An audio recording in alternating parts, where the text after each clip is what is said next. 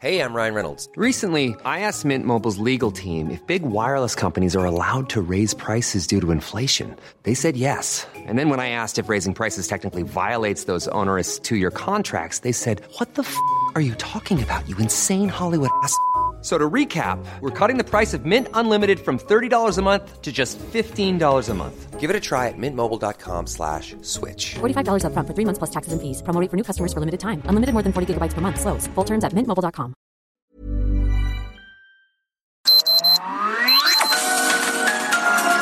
Heraldo Media Group presenta Sergio Sarmiento y Lupita Juárez. Información veraz y oportuna con un toque personal y humano. Por El Heraldo Radio, donde la H suena y ahora también se escucha.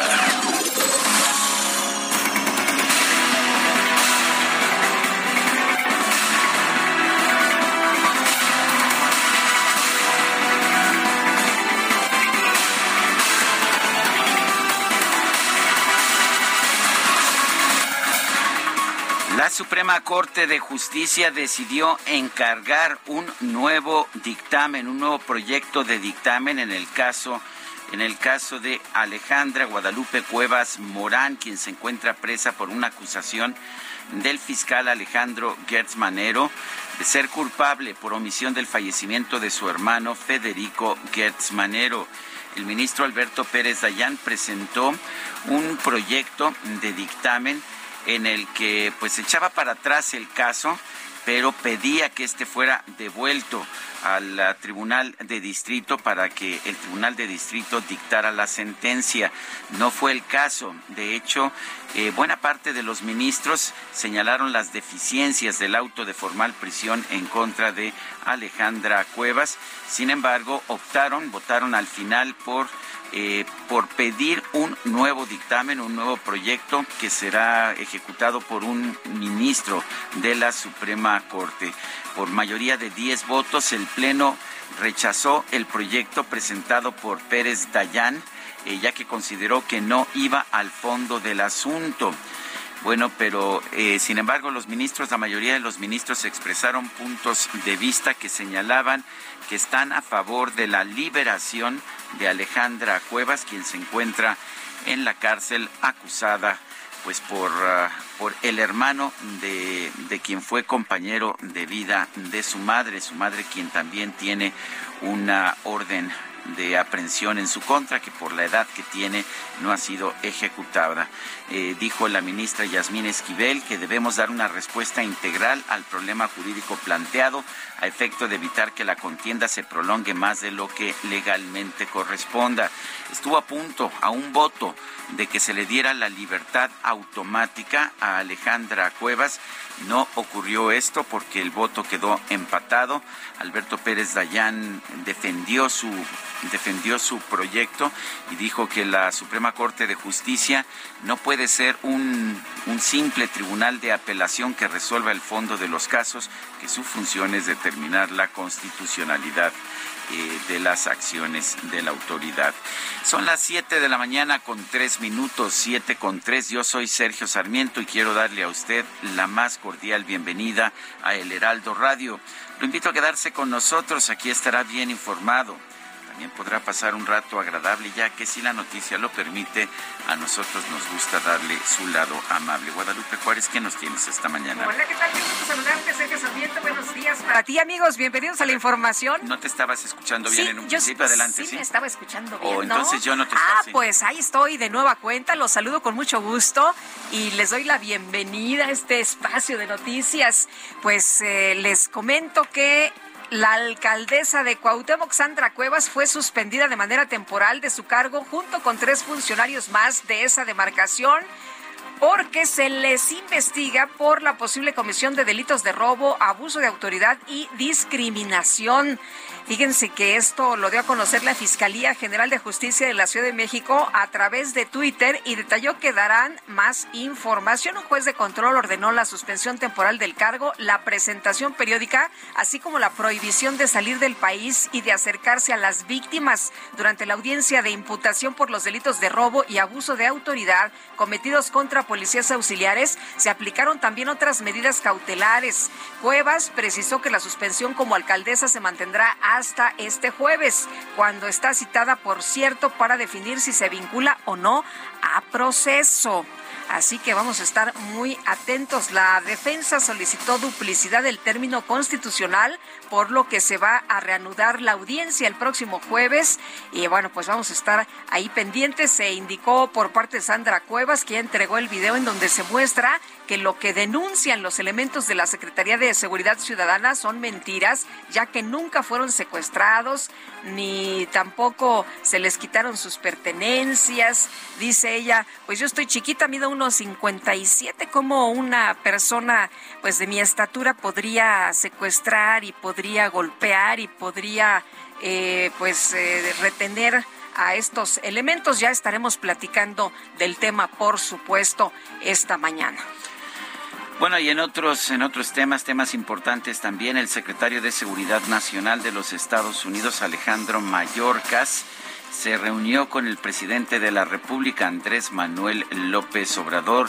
El canciller Marcelo Ebrard señaló que se trató de un encuentro cordial en el que se trataron temas que tienen que ver con la frontera norte. Eh, se habló también de la migración y la importancia de invertir en Centroamérica para motivar el desarrollo de la región. Además, se abordaron los resultados del entendimiento bicentenario en materia de seguridad, donde se destacan las acciones contra las bandas del crimen organizado que se dedican al tráfico de armas y a la trata. La presidencia de la República informó que el presidente López Obrador hizo hincapié en la necesidad de respetar los derechos humanos de los migrantes, así como de crear fuentes de trabajo en sus comunidades y de manera regular en los Estados Unidos. Son las 7 de la mañana, 7 de la mañana con 6 minutos.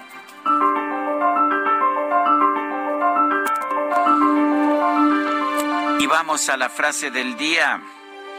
Se requiere de un enorme esfuerzo y planificación detallada para desperdiciar tanto dinero. P.J. O'Rourke.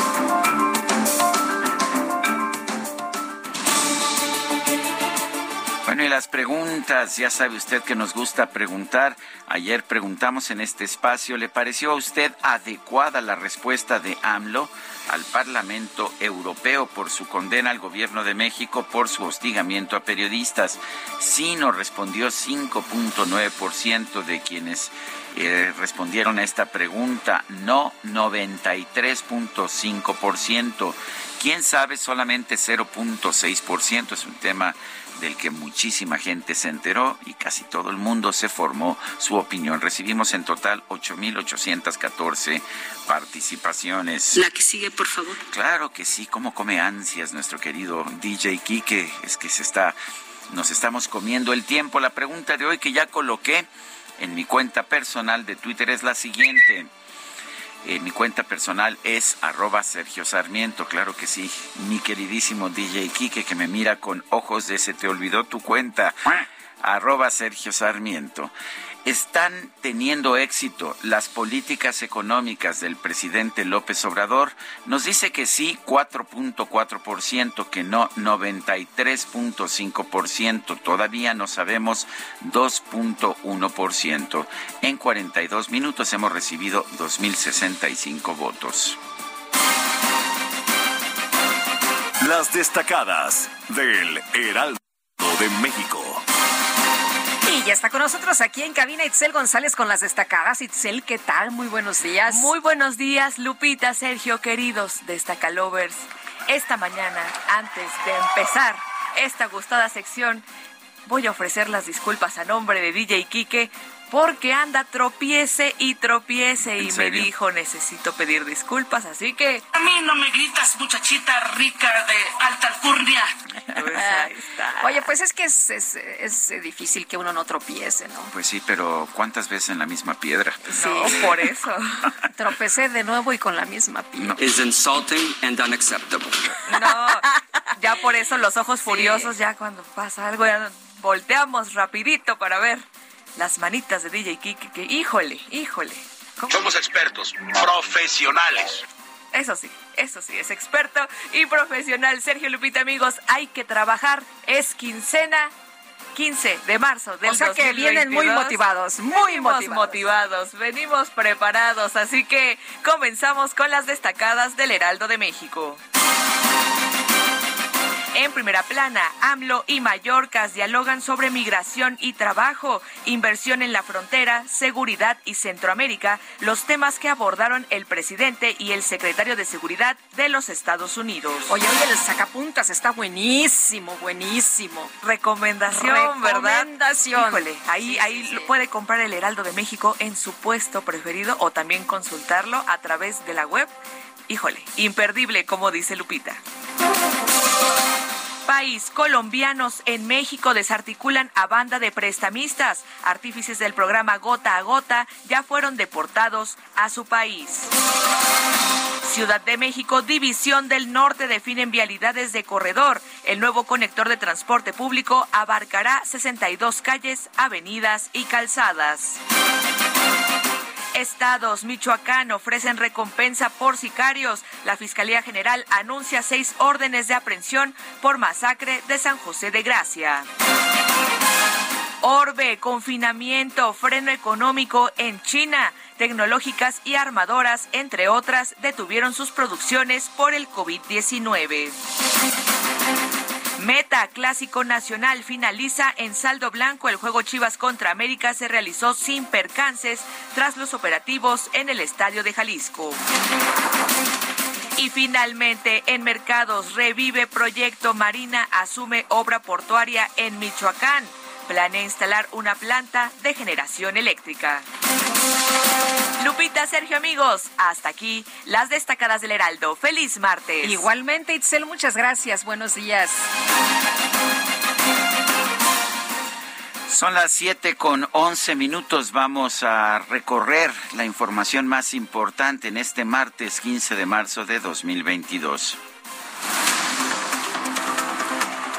Una juez de control del reclusorio norte impuso una suspensión temporal del cargo en contra de la alcaldesa de Cuauhtémoc, Sandra Cuevas, por el proceso en su contra por los delitos de discriminación, abuso de autoridad y robo en agravio de dos policías auxiliares de la Ciudad de México. Y la juez del caso dictó cinco medidas cautelares en contra de la alcaldesa Sandra Cuevas, incluyendo la firma de asistencia cada dos meses y pedir autorización para salir del país. En conferencia de prensa, la alcaldesa Sandra Cuevas señaló que su suspensión del cargo tendrá una duración de tres días hasta que rinda su declaración el próximo 17 de marzo. Por otro lado, advirtió que podría estar siendo víctima de una persecución política.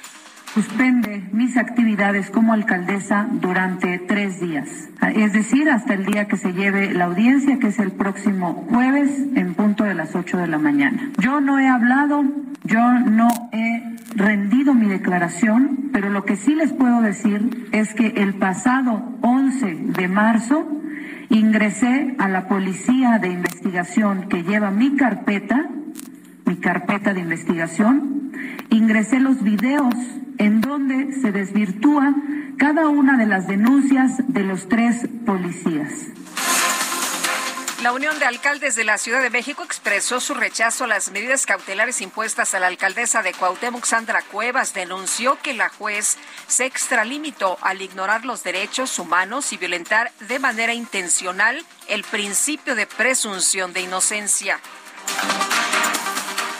El portavoz de la Fiscalía Capitalina, Ulises Lara, rechazó que el proceso contra la alcaldesa de Cuauhtémoc, Sandra Cuevas, sea una persecución o una venganza política. La Fiscalía no lleva a cabo ninguna persecución política, simplemente cumple con la ley tal y como lo ordena la Constitución Política de los Estados Unidos Mexicanos. Lo hemos dicho y lo reiteramos. La Fiscalía General de Justicia de la Ciudad de México no fabrica culpables, pero tampoco realiza exoneraciones a modo. El Pleno de la Suprema Corte de Justicia rechazó un proyecto de sentencia que proponía reponer los procesos de Laura Morán y Alejandra Cuevas acusadas por el homicidio del hermano del fiscal general de la República, Alejandro Gertz Manero. Los ministros concluyeron que se debe realizar una nueva propuesta para analizar el fondo del caso a fin de resolver si es posible confirmar el auto de formal prisión para Alejandra Cuevas y la orden de aprehensión en contra de Laura Morán. El gobernador de Durango, José Rosas Aispuro, informó que la titular de la Fiscalía General del Estado, Ruth Medina, presentó su renuncia al cargo a unas horas de su comparecencia ante el Congreso local para hablar sobre el combate a los delitos sexuales. Hoy quiero compartirles, amigas y amigos duranguenses, que he aceptado la renuncia de la licenciada Ruth Medina Alemán al cargo de fiscal general del Estado. La Fiscalía General de Michoacán informó que un juez emitió seis órdenes de aprehensión en contra de sujetos relacionados con el multihomicidio ocurrido en San José de Gracia, incluido Abel Alcántar Vallejo, alias El Viejón, líder del cártel Jalisco Nueva Generación en esa región. O sea, si hubo muertos, si hubo personas. Aunque no haya cadáveres. Asesinadas, sí. Oye, la Fiscalía General de Querétaro dio a conocer la detención de otras tres personas involucradas en los hechos violentos registrados en el estadio La Corregidora. Indicó que ya suman 25 sujetos detenidos por este caso. Las autoridades de Sonora informaron que con apoyo de los colectivos Guerreras Buscadoras de Ciudad Obregón y Rastreadoras de Ciudad Obregón hallaron por lo menos 17 cuerpos enterrados clandestinamente en viviendas abandonadas del municipio de Cajeme. eso estuvo terrible ahí en los cimientos y bueno, pues son las las buscadoras las que dan con estos cuerpos. Porque las autoridades están ocupadas en otras pues cosas, supongo, ¿no? Sí. Bueno, durante la firma del acuerdo por integridad electoral del proceso electoral 2021-2022 en Durango, el consejero presidente del INE, Lorenzo Córdoba, exhortó, escucha usted a todos los actores políticos del país, a todos, a respetar las reglas del proceso de revocación de mandato. Y aprovecho también para hacer un llamado a todos los actores políticos para que respeten las reglas que no fijó el INE, sino que se han establecido por parte de los compromisos políticos, producto de los consensos en el constituyente y en el, eh, en el legislativo ordinario, tanto en la Constitución como en la ley. Pues quién sabe qué va a pasar con esto. Eh, yo he visto los espectaculares que se supone que se iban a retirar, estos eh, que promueven la revocación de mandato. Hoy vi un espectacular, espectacular. ¿Ah, sí? Sí, ya sabes, ahí muy luminoso, muy, grandote, ahí para bajar a la calle de Holbein. ¿Y quién pagó? ¿Quién, quién pagó? ¿Quién pompó? Pues quién sabe, vete tú a saber. Al resolver una queja presentada por el PRD, la Comisión de Quejas del Instituto Nacional Electoral ordenó al presidente López Obrador bajar de sus sitios oficiales y redes sociales las imágenes del sobrevuelo que realizó los días 5 y 6 de marzo en la zona de obras del tren Maya. El dirigente nacional de Morena, Mario Delgado, llamó a los simpatizantes del presidente López Obrador a reforzar las acciones de promoción de la consulta de revocación de mandato aunque las autoridades electorales no nos lo permitan, sí podemos decirle a la gente que se va a inaugurar la democracia participativa y por primera vez vamos a poder decidir las y los mexicanos si se termina el gobierno o sigue adelante la transformación. Ustedes ya saben qué es lo que hay que hacer. Bueno, la verdad no entendí. Está llamando a los ciudadanos a violar la ley porque hasta donde tenemos información, el único, el único autorizado para promover la revocación de mandato es el Instituto Nacional Electoral. Y puede uno estar en desacuerdo con esa regla, pero ellos mismos impusieron la regla y ahora pues les molesta la regla que ellos impusieron.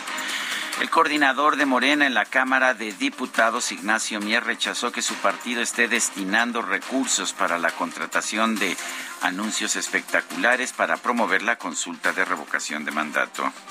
Que yo les informe ahora a ustedes, que tenga aquí a Mago y a todos ustedes que me hacen el favor de cubrir, estoy hablando de este tema, estoy desviando recursos públicos, ¿no? Que los mexicanos sepan ampliamente cómo deben de participar en este ejercicio de democracia participativa no es un delito. El delito es que yo estuviera ahorita destinando recursos de la Cámara de Diputados para comprar, propaganda y difundir, promover este ejercicio democrático embajador de los Estados Unidos en México, Ken Salazar, expresó su solidaridad a los periodistas que han enfrentado riesgos al ejercer su profesión en México. Informó que sostuvo un encuentro con comunicadores inscritos en el mecanismo de protección del gobierno federal. Luz María de la Mora, subsecretaria de Comercio Exterior de México, se reunió con el representante comercial adjunto de Estados Unidos, Jamie White, y con el viceministro de Comercio Internacional de Canadá, David Morrison, para discutir el progreso de los temas planteados en la primera reunión de subsecretarios del TEMEC. Y a través de Twitter, el presidente López Obrador indicó que este lunes recibió en Palacio Nacional al secretario de Seguridad Nacional de los Estados Unidos, Alejandro Mayorkas. El mandatario aseguró que sigue trabajando con la Unión Americana para promover el desarrollo con justicia y respeto a los derechos humanos. A la salida de Palacio Nacional, el secretario de Relaciones Exteriores, Marcelo Ebrar, informó que en el encuentro con el secretario Mallorca se abordaron temas relacionados con la migración y la seguridad fronteriza. Tenemos ya varias eh, ideas en común. El presidente le dijo, bueno, pues vamos a eh, eh, enfatizar, insistir en lo que se debe hacer hacia Centroamérica y en que a lo mejor podamos tener algún acuerdo o un plan común de acción, pero eso dependerá de lo que Estados Unidos vea allá en la Casa Blanca el señor Mallorca ahora que regrese. Por otro lado, el canciller Marcelo Ebrard evitó opinar sobre la respuesta del presidente López Obrador a la resolución del Parlamento Europeo sobre la seguridad de los periodistas en México. respuesta Bueno, eso es otro tema. Gracias a todas presidente dijo ayer en la mañanera, ¿no? Que tenía conocimiento Ebrard. Sí, que el que estaba de acuerdo. Por supuesto estaba de acuerdo, pero se ha abstenido a hacer algún tipo de declaración. Eh, todas las personas con conocimiento de los protocolos diplomáticos saben que esa carta del presidente López Obrador violó los protocolos diplomáticos, era insultante. Los fabricantes de armas de fuego de los Estados Unidos demandados por el gobierno de México presentaron este lunes su respuesta a los señalamientos en su contra por presuntas prácticas negligentes. Y la Secretaría de Relaciones Exteriores señaló que los fabricantes de armas de los Estados Unidos cuestionaron la capacidad del gobierno de México de demandar en Massachusetts, así como el vínculo entre presuntas prácticas negligentes y el daño ocasionado en nuestro territorio. La Secretaría de Relaciones Exteriores informó que esta madrugada salió de Rumanía el segundo avión de la Fuerza Aérea Mexicana enviado a ese país para repatriar a los connacionales que huyeron de la guerra en Ucrania. Y el representante permanente de México ante la ONU, Juan Ramón de la Fuente, informó que junto con el embajador de Francia va a presentar un proyecto de resolución ante la Asamblea General del organismo para garantizar que Ucrania reciba ayuda humanitaria. And uh, that's why France and Mexico have been uh, working with all Security Council members during the past two weeks on a draft uh, Security Council resolution. However, we recognize that the situation on the ground is very fluid and therefore swift action is needed.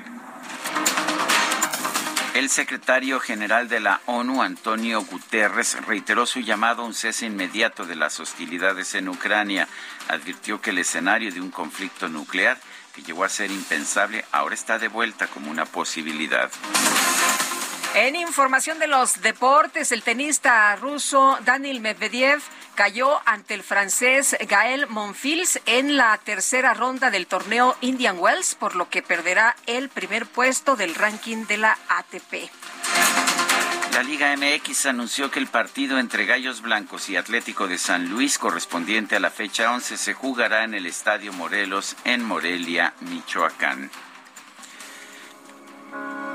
Tal vez fue mi falta de tiempo fueron los tantos silencios que nunca dejamos hablar.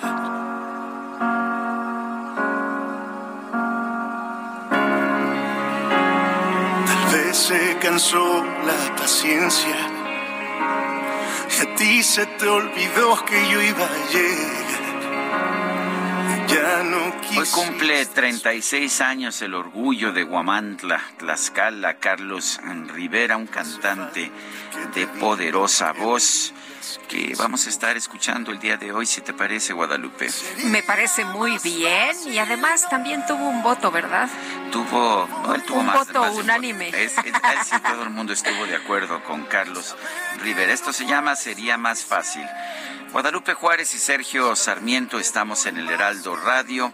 Nuestro número para que nos mande mensajes de WhatsApp 55 20 10 96 47. fácil odiarnos, porque es imposible aceptarlo. Todo lo que planeamos, debemos decirle adiós. Tal vez. Sergio Sarmiento y Lupita Juárez quieren conocer tu opinión, tus comentarios o simplemente envía un saludo para hacer más cálida esta mañana. Envía tus mensajes al WhatsApp 5520 109647.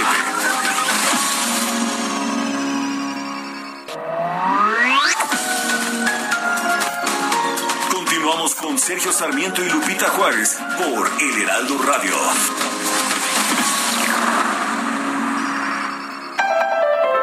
El tercer martes de marzo se conmemora el Día Mundial del Trabajo Social, una labor que busca crear una realidad mucho más positiva en los diferentes grupos sociales que conforman un país. Fue durante la Asamblea Mundial en Salvador de Bahía, en Brasil, en el 2008, cuando la Federación Internacional de Trabajadores y Trabajadoras Sociales decidió conmemorar este día. La labor del trabajador social es de suma importancia, ya que puede llegar a detectar la realidad de las comunidades, buscar soluciones a sus problemas, pero también aprovecha las oportunidades del entorno para hacer que las familias, vecinos o miembros de un conjunto social vean una mejor positiva en su realidad. Este 2022, el Día Mundial del Trabajo Social se celebra con el lema Construyendo juntos un nuevo mundo ecosocial sin dejar a nadie atrás. Bonito cuando me mirabas, cuando me hablabas y decías te quiero. Qué bonito cuando despertabas por la madrugada, solo con un beso. Y ahora quieres olvidar lo que vivimos, lo que sentimos sin un motivo. Quieras terminar por alejarme, no puedo odiarte, solo te pido. Regrésame mi corazón, lo voy a estar necesitando, de lo fuiste acostumbrando. Esto se llama Regrésame mi corazón. Estamos escuchando a Carlos Rivera, quien nació en Guamantla, Tlaxcala, el 15 de marzo de 1986. Saltó, saltó al conocimiento público a través de, del programa La Academia en 2004. Bueno, pues ha tenido mucho éxito, eh, tanto en la venta de discos como en presentaciones personales. Ha sido actor también, tiene una voz poderosa. Eh, para ser tlaxcalteca, es, ah, pues es un señor de un metro con 86 centímetros, está altote. Es bien parecido, me dicen. Este, la verdad es que sí se le nota. Es buen chavo. Hoy está grandote. Está grandote. No sabía. Está grandote, está guapo, eh, tiene una gran voz, ha tenido, ha tenido mucho éxito. Y ya ves que cuando llegó el momento de la votación, lo que me dijeron es que no había más opciones. Este, iba yo a Pues votar. todavía a- ni había votación y ya no había opciones. no, sí, eso dijeron. Parece que fue todo esto parte de una, eh, digamos, de una acción concertada que empezó por nuestra productora Carla Ruiz. ¿Y esto cómo se llama? Esto se llama Regrésame mi corazón. Es que se los llevan el corazón. Uno que es muy... No sean así, no sean así. Bueno, vámonos a los mensajes. Nos dice Isa. eh, buenos días, Sergio Lupita. Como los cárteles tienen ganas de matar y tienen armamento de última generación, deberían de ir a apoyar a Ucrania. Dice, Otra persona, el costo del subsidio a la gasolina pretende sostener y aumentar el prestigio presidencial con cargo a la salud, seguridad, economía y educación de los mexicanos, especialmente de los pobres, quienes lo ven como propio por estar alineado al resentimiento promovido por López, siendo que beneficia principalmente a los ricos y clase medieros. Es Abraham Álvarez. Yo coincido, creo que la política social más regresiva que hay en el mundo es el subsidio a gasolinas. Bueno, pues si destapas un hoyo y tapas otro, no se soluciona nada, ¿no? Se afecta a estos pues sectores. Oye, y qué curioso que diga, que hable del resentimiento Abraham Álvarez. Hoy la embajadora eh, Marta Bárcena habla del resentimiento y de los políticos, claro, en un ámbito eh, allá internacional entre Ucrania y Rusia, pero seguramente que se acomoda también a, a otros, a otros países y este resentimiento que nos hace tanto daño. Bueno, y nos dice Patricia Luna, sabrán si estará bloqueada nuevamente Avenida Anillo Circunvalación. Bueno, la información que tenemos en este momento es que hay, hay que considerar concentración de manifestantes a las 8 de la mañana en eje 1 Oriente Anillo de Circunvalación a la altura de Corregidora. Esto es en el centro, ¿verdad? En la... Eso es. Y a propósito, ayer estuvo bloqueada la ah, autopista del Sol allá en Chilpancingo durante 10 horas tweets desesperados de gente que tenía enfermos en, en sus vehículos. Uh, diez horas, ¿no habían dicho ya que no se iban a hacer Pues eso dijeron, el propio presidente dijo que eso ya no iba a ocurrir y ayer los ¿O será que no tomaron la, no tomaron la caseta? No tomaron la caseta, bloquearon durante diez horas Ayer una persona del auditorio que parece que vamos a platicar con ella esta mañana, la vamos a entrevistar en un momento más. Estuvieron ahí desde las dos de la tarde y el mensaje que nos llegó fue como por ahí de las ocho y media, nueve de la noche y decían que de plan no eran tres mujeres en un automóvil y dijeron que pues iban a bajar, que iban a llegar caminando a un hotel, que se iban a quedar ahí porque no sabían en qué momento y ya después de, de tantas horas estar ahí había una persona adulta mayor. y bueno, pues vamos a estar eh, platicando con ellos de cómo, cómo les fue y, y, Sergio, eh, es una aventura, ¿no? Tú te la juegas porque no sabes si va a haber toma de casetas de profesores o de estudiantes o a ver de quién se le ocurre y entonces ya no puedes llegar, ni puedes llegar ni puedes salir de esta zona. Se confirmó que el arresto del líder del cártel del noreste, Juan Gerardo Treviño Chávez, alias El Huevo, en Nuevo Laredo, desató las balaceras y bloqueos durante la madrugada del lunes allá en Nuevo Laredo. Carlos Juárez, cuéntanos.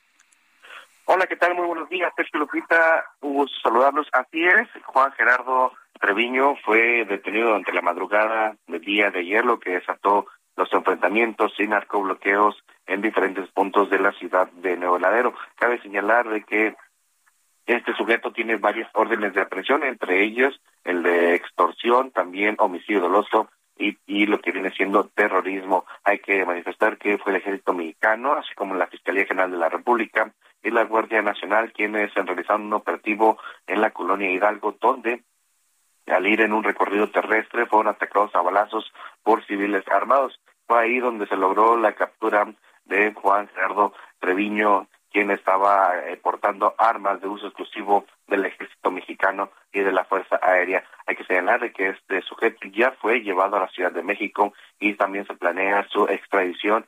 Y bueno, hay que mencionar que eh, el día de ayer, eh, ya con normalidad la ciudad de Noladero, la alcaldesa Carmenila Cantorosa manifestó que era necesario que la ciudadanía se mantuviera informada y que era eh, eh, un, eh, tener la seguridad de la gente era eh, pues lo principal en esos momentos. Hasta el momento no se han registrado más enfrentamientos en esta eh, zona fronteriza, sin embargo las autoridades mantienen un operativo de seguridad.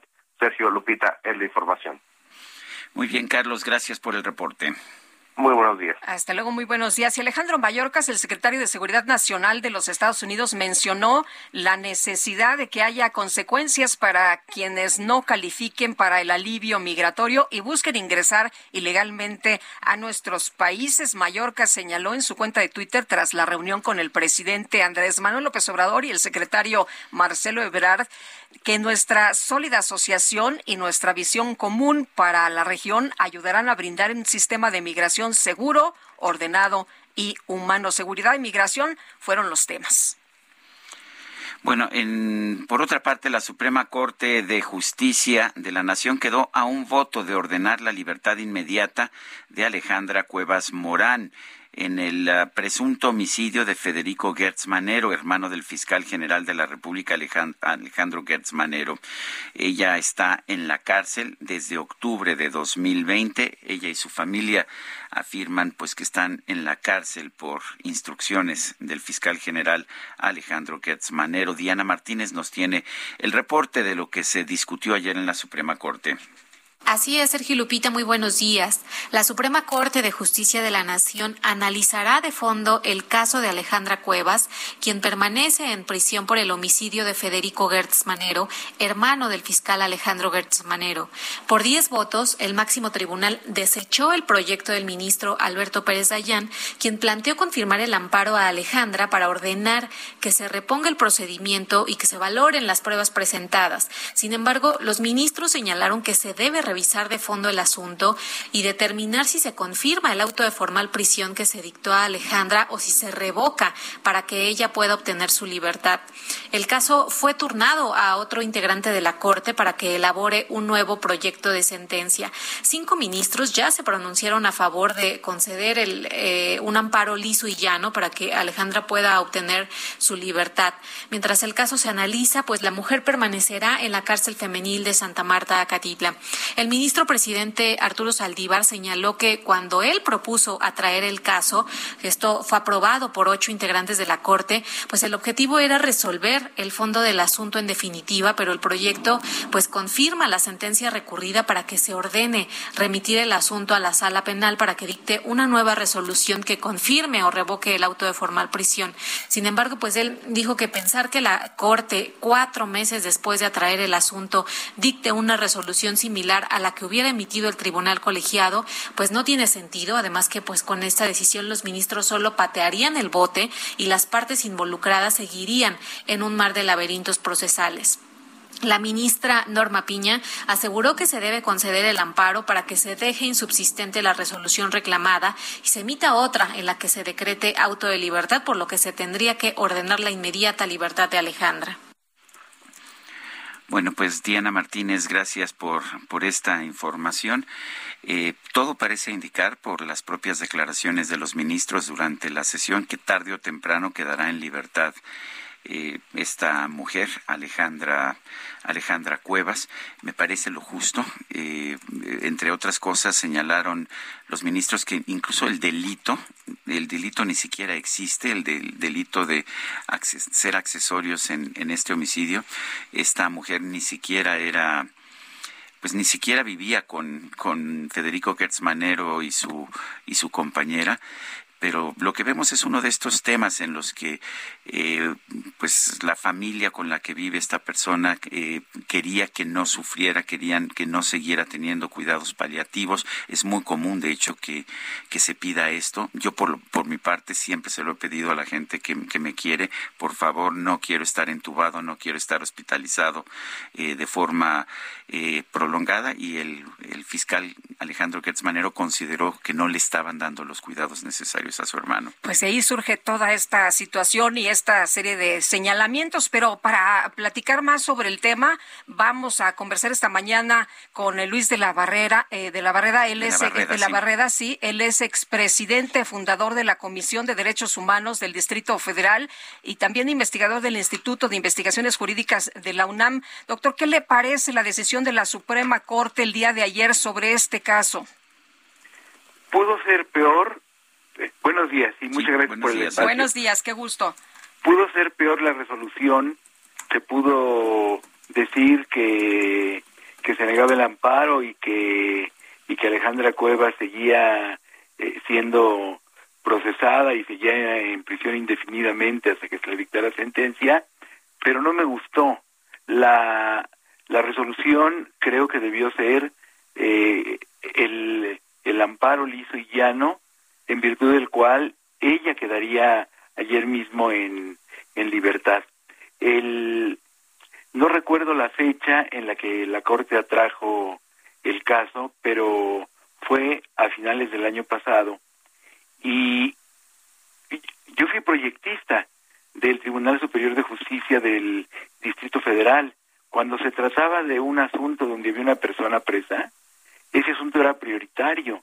Entonces, ahora, eh, la tardanza en presentar el proyecto hizo que Alejandra Cuevas pasara Navidad y Año Nuevo, que son fechas muy simbólicas sentimentalmente para, para los inculpados y para sus familiares, tuvo que pasar ella Navidad y Año Nuevo en prisión y ahora eh, se va a retardar su liberación, seguramente será liberación, cualquier otra cosa sería una verdadera claudicación de la Corte, sería un, una, una postura de la Corte verdaderamente inaceptable.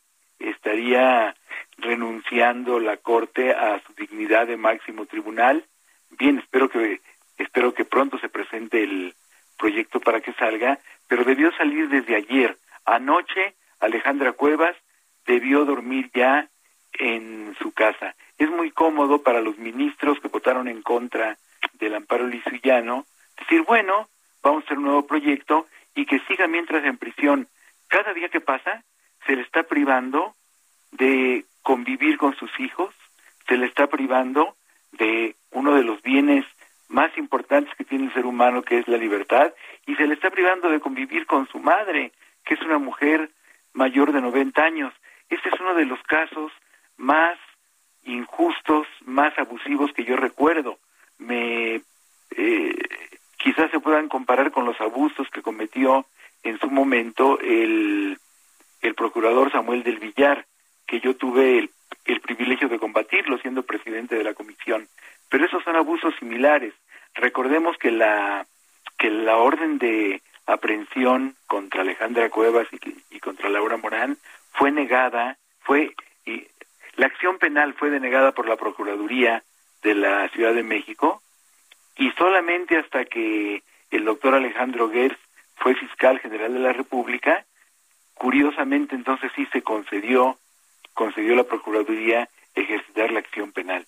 Eh, déjame, eh, déjame este, eh, presentarte los argumentos que nos ha dado incluso aquí el propio doctor Alejandro Gertz Manero. Una, que fue un homicidio, que descuidaron a su hermano, que, que, lo mataron y que él tiene derecho, como cualquier otro ciudadano, a buscar justicia por su hermano.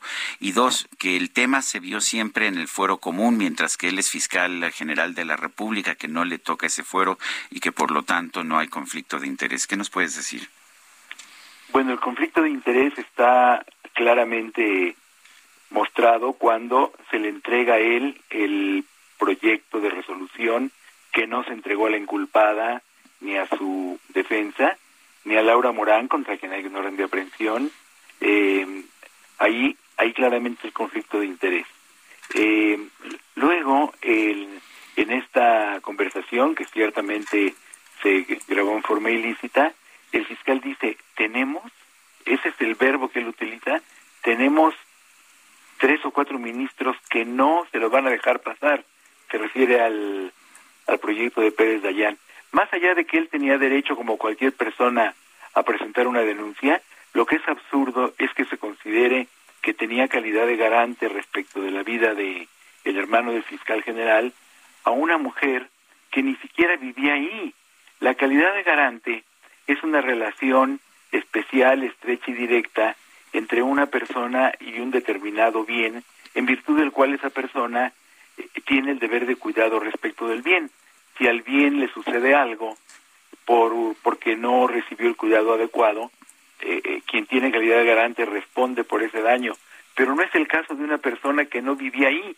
Pero además, el fiscal se llevó a su hermano un mes antes de su muerte y, y ese mes, eh, ese mes último de la vida de, de don Federico, estuvo a cuidado de médicos y en un hospital que el propio fiscal general eh, eligió. Entonces, él también sería responsable de la muerte de su hermano porque, porque no se logró salvarle la vida. Esto parece bastante absurdo. Eh, doctor, en el caso de, de Eh, de Alejandra Cuevas nos decía usted, ella debió de haber pasado ya la noche en su casa. Eh, mucho se pidió el día de ayer eh, prisión domiciliaria. ¿Esto podría ocurrir? ¿Esto sí podría estar contemplado en la ley? Esto podría ocurrir, eh, por supuesto. Eh, incluso se podría reconsiderar el, el, el caso tomando en cuenta que lo que está decidiendo la, la Corte, pero lo, lo que sería justo, lo que sería adecuado, lo único que sería decente es que Laura, es que Alejandra Cuevas quedara ya en libertad absoluta y que se cancelara la orden de aprehensión contra Laura Morán.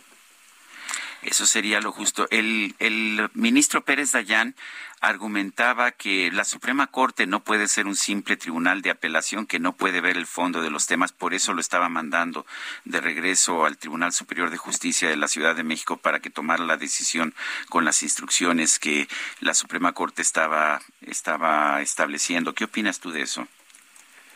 No estoy de acuerdo. En, en materia penal rige la suplencia, es decir, eh, la Corte debe ser una instancia, el máximo tribunal de la nación, donde primeramente que nada se protejan los derechos humanos. Y así lo dice el artículo primero de la Constitución desde la reforma de junio de 2011. Eh, toda autoridad debe resolver tomando como base principal los derechos humanos, lo que más favorezca a la persona, dice el artículo primero de la Constitución. Recordemos el caso de Floraz Cacé. Floraz Cacé finalmente es liberada por la Corte sin que el asunto se devuelva a, a una instancia donde entonces eh, se va a prolongar el caso. Eh, la, la Corte, y en ese sentido votaron cinco ministros, faltó un solo voto para que así fuera, la Corte debió ordenar que ayer mismo quedara en libertad Alejandra Cuevas y que, y que y quedara cancelada la orden de aprehensión contra Laura Morán. Doctor, eh, para que nos quede claro, ¿hay algún delito en acercarse a los ministros? En este caso, el doctor Alejandro Gertz Bandero es víctima y aunque sea fiscal general de la República, pues tiene derecho, eh, derecho a, a conocer eh, pues cómo va la información y acercarse a través de él o sus abogados a los ministros o a quien él desee. ¿Estoy en lo correcto? Sí, uno, eh, una persona que tiene interés en un, en un litigio, en un, en un caso judicial, puede acercarse al juez, puede acercarse al magistrado, puede acercarse a los ministros de la Corte para dar sus argumentos verbales, además de que puede dar sus argumentos escritos, los, los alegatos. Esto es perfectamente legítimo. Lo que ya no es legítimo para nada es que eh, el doctor Gers haya recibido un proyecto que no recibió la inculpada ni su defensa. Muy bien. Bueno, pues yo quiero agradecerte, Luis de la Barreda, expresidente, fundador de la Comisión de Derechos Humanos del Distrito Federal, investigador del Instituto de Investigaciones Jurídicas de la UNAM, por haber tomado nuestra llamada. Al contrario, yo, yo les agradezco el espacio y les mando un abrazo. Igualmente, doctor, muchas gracias, Luis de la Barreda. Y yo creo que, que tenemos que tener muy claro también cada uno de nosotros, Lupita, si queremos o no queremos tratamientos paliativos y, y bueno, y hay un punto que hace Luis de la Barreda que, que también yo este, ya, ya había señalado en algún momento y es que Federico Gertz fallece después de un mes de tratamientos hospitalarios ordenados por su hermano. Su hermano se presentó, Alejandro Gertz Manero se presentó con uh, un ministerio público para llevarse a su hermano de la casa eh, donde pues él había vivido los últimos 40, 40 y tantos años. En fin, complicadas a veces estas relaciones familiares. Bueno, vamos a, vamos a otros temas. El Instituto Nacional eh, Electoral ha ordenado a la presidencia de la República que baje de los canales del gobierno y del presidente Andrés Manuel López Obrador en un plazo máximo de seis horas la conferencia del 7 de marzo en que se presumieron los logros del programa de fertilizantes. En la sesión extraordinaria de ayer lunes, el INE resolvió la queja presentada por el PAN y el PRD en contra del titular de la Secretaría de Agricultura y Desarrollo Rural, Víctor Villalobos, y del director general de Petróleos Mexicanos, Octavio Romero, quienes durante la conferencia matutina eh, dieron avances del programa en materia de fertilizantes durante un periodo prohibido por el proceso de revocación de mandato. La instancia consideró procedentes las medidas cautelares y dio un plazo de seis horas para que la presidencia baje la conferencia de prensa ya mencionada. Yo debo señalar que eh, creo que tengo que poner una campanita o algo para expresar mi punto de vista. ¿Todavía, no? Bueno, entonces expreso mi punto de vista. Mi punto de vista es que esta censura es terrible, pero está en la ley y los mismos que hoy se quejan de ella son los que la metieron en la ley. ¿Y cuál es la responsabilidad de quienes son actores políticos? Respetar la ley, lo mínimo que les podemos exigir como ciudadanos. Y vámonos con Alan Rodríguez. ¿Dónde andas, Alan? Muy buenos días en un minuto. Sergio Lupita, muy buenos días. Nos encontramos en estos momentos frente al Palacio Nacional, en donde tenemos dos manifestaciones. La primera de ellas, un grupo de maestras correspondientes a los CENDIS del estado de Zacatecas, quienes están solicitando el pago de su adeudo de sus salarios por un año. También tenemos en este punto a integrantes del Frente de Campesinos de Lucha por la Tierra, quienes vienen a denunciar que el pasado 2 de marzo fueron despojados de sus tierras en donde ellos se dedican a la siembra por un grupo armado, por lo cual están solicitando la intervención de la Guardia Nacional y el Ejército para que los apoye en su regreso. Por lo pronto, el reporte que tenemos con estas manifestaciones que superan las 200 personas en el centro de la Ciudad de México. Alan, muchas gracias. Buenos días. Estamos al frente. Buen Oye, y en todos lados, ¿no? En todas las partes de la República la gente pide que por favor haya apoyo, seguridad, porque les quitan las tierras los delincuentes. Sergio Sarmiento y Lupita Juárez quieren conocer tu opinión, tus comentarios o simplemente envía un saludo para ser más cálida esta mañana. Envía tus mensajes al WhatsApp 5520 109647.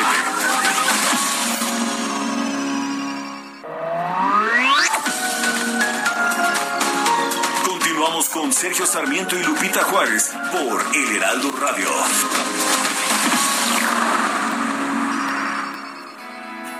Ayer se fue, tomó sus cosas y se puso a navegar. Una camisa, un pantalón vaquero y una canción. ¿Dónde irá? ¿Dónde irá? Se despidió y decidió batirse en duelo con el mar y recorrer el mundo en su velero y navegar, navegar, navegar. Y se marchó y a su barco le llamó libertad y en el cielo descubrió gaviotas y pintó estelas en el mar y se marchó. Es un éxito de José Luis Perales. Efectivamente, y aquí estamos escuchando este velero llamado Libertad con Carlos Rivera, cuyo cumpleaños estamos festejando hoy, y el propio José Luis Perales. Carlos Rivera, ven para darte el abrazo de tu cumple. Ay, este mensaje de las compañeras. Bueno, la Fiscalía General de Justicia de la Ciudad de México informó que un juez de control ordenó la suspensión temporal de Sandra Cuevas como alcaldesa de Cuauhtémoc, esto por haber retenido presuntamente contra su voluntad a policías de la Secretaría de Seguridad Ciudadana, pero no la están acusando por secuestro, la están acusando por otros delitos, robo, abuso de autoridad y discriminación. Sandra Cuevas, alcaldesa de Cuauhtémoc, gracias por conversar con nosotros. Buenos días. Buen día, gracias por el espacio. Oye, cuéntanos, pues tú has mencionado que esto es una persecución política, pero en la fiscalía dicen que esto no es así, que cometiste delitos y que, bueno, pues eh, se tiene que realizar una investigación. Bueno, la fiscalía ha venido diciendo varias situaciones, las cuales las ha cambiado. Usted lo mencionó bien. Primero me acusaban por privación de la libertad en contra de dos policías y después cuando judicializan la carpeta de investigación, eh, por lo que me imputan son eh, los derechos, los los delitos, los delitos perdón, de discriminación, abuso de autoridad y robo con violencia. Entonces han venido cambiando los dichos, han venido cambiando las declaraciones, declaraciones totalmente falsas eh, acerca de los policías. Los policías, quiero comentarles que efectivamente estuvieron en mi oficina, dos policías, uno de ellos es quien tiene el contrato, es con quien firmamos el contrato para que nosotros podamos adquirir más policías, policías de proximidad que paga la alcaldía. Eduardo, el del collarín, él es la persona que firma el contrato. El otro policía con indicativo Pegaso es quien está al mando del estado de fuerza, es decir, de los elementos de seguridad con los que cuenta la alcaldía Cuauhtémoc y que son pagadas por la alcaldía. Esa es la razón por la cual ellos estaban en mi oficina el pasado viernes 11 de febrero. Ahí tuvimos una diferencia, salen de mi oficina, estuvieron 15 minutos en mi oficina, salen después a una sala de cabildos, la sala de cabildos eh, es una sala muy grande, después de ello eh, ellos se retiran, pero previo a retirarse se quedan en la puerta, que son puertas de cristal, ellos se quedan parados, platicando, fumando, y después se van tranquilamente. Ellos se quedan platicando alrededor de cinco minutos y después se ve en los videos que yo ya aporté a la autoridad competente, eh, se quedan eh, tranquilamente, se ven que caminan igual por propio pie, que caminan eh, sin lesiones, sin ropa sucia, sin ropa rota, como lo denunciaron ante la fiscalía. Yo estoy tranquila, sé que es un tema complicado, que sé que tengo a un partido completo, que tengo a la jefa de gobierno metida en este tema y que la situación es compleja, sin embargo, eh, yo confío en que todo va a salir eh, de manera positiva. Eh, dice que hay que hay estos videos. ¿Estos videos se han hecho públicos o los presentó nada más a la fiscalía? No, estos videos no se pueden hacer públicos porque se contaminan y entonces la jueza ya no los puede valorar como una prueba. Sin embargo, yo ya los ingresé desde el pasado 11 de marzo al policía de investigación que tiene mi carpeta. Entonces, Sandra, ¿cuál fue el motivo de la diferencia? Sandra, ¿cuál fue el motivo de la diferencia en, en esta reunión de que nos dice de 15 minutos en su oficina? Fue una diferencia mínima, fue una diferencia, de hecho es lo que yo tengo que declarar el próximo jueves, esa es la parte que yo tengo que narrar y la realidad es que no quiero preparar a los policías ellos están perfectamente aleccionados. Todas las denuncias que hicieron, porque no solamente son dos policías, sino cinco policías los que se prestaron a toda esta trama, eh, no los quiero preparar. Ellos ya están aleccionados. En sus denuncias se puede ver perfectamente que declaran casi lo mismo. Entonces, solamente quiero dejar claro a la audiencia y a ustedes, no pasaron los hechos que narran, que estuvieron en los diferentes medios de comunicación, no pasaron los hechos que denunciaron y tan no pasaron que el primer eh, comunicado que dio el vocero de la Fiscalía y el director de la Policía Auxiliar, que fue la privación de la libertad, la quitaron.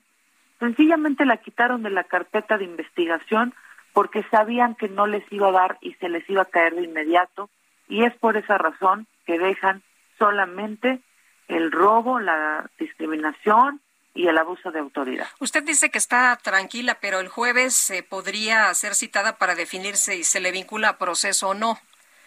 Exactamente, y seguramente eh, puede pasar, puede pasar porque se necesitan los indicios mínimos para que entonces se pueda vincular a proceso.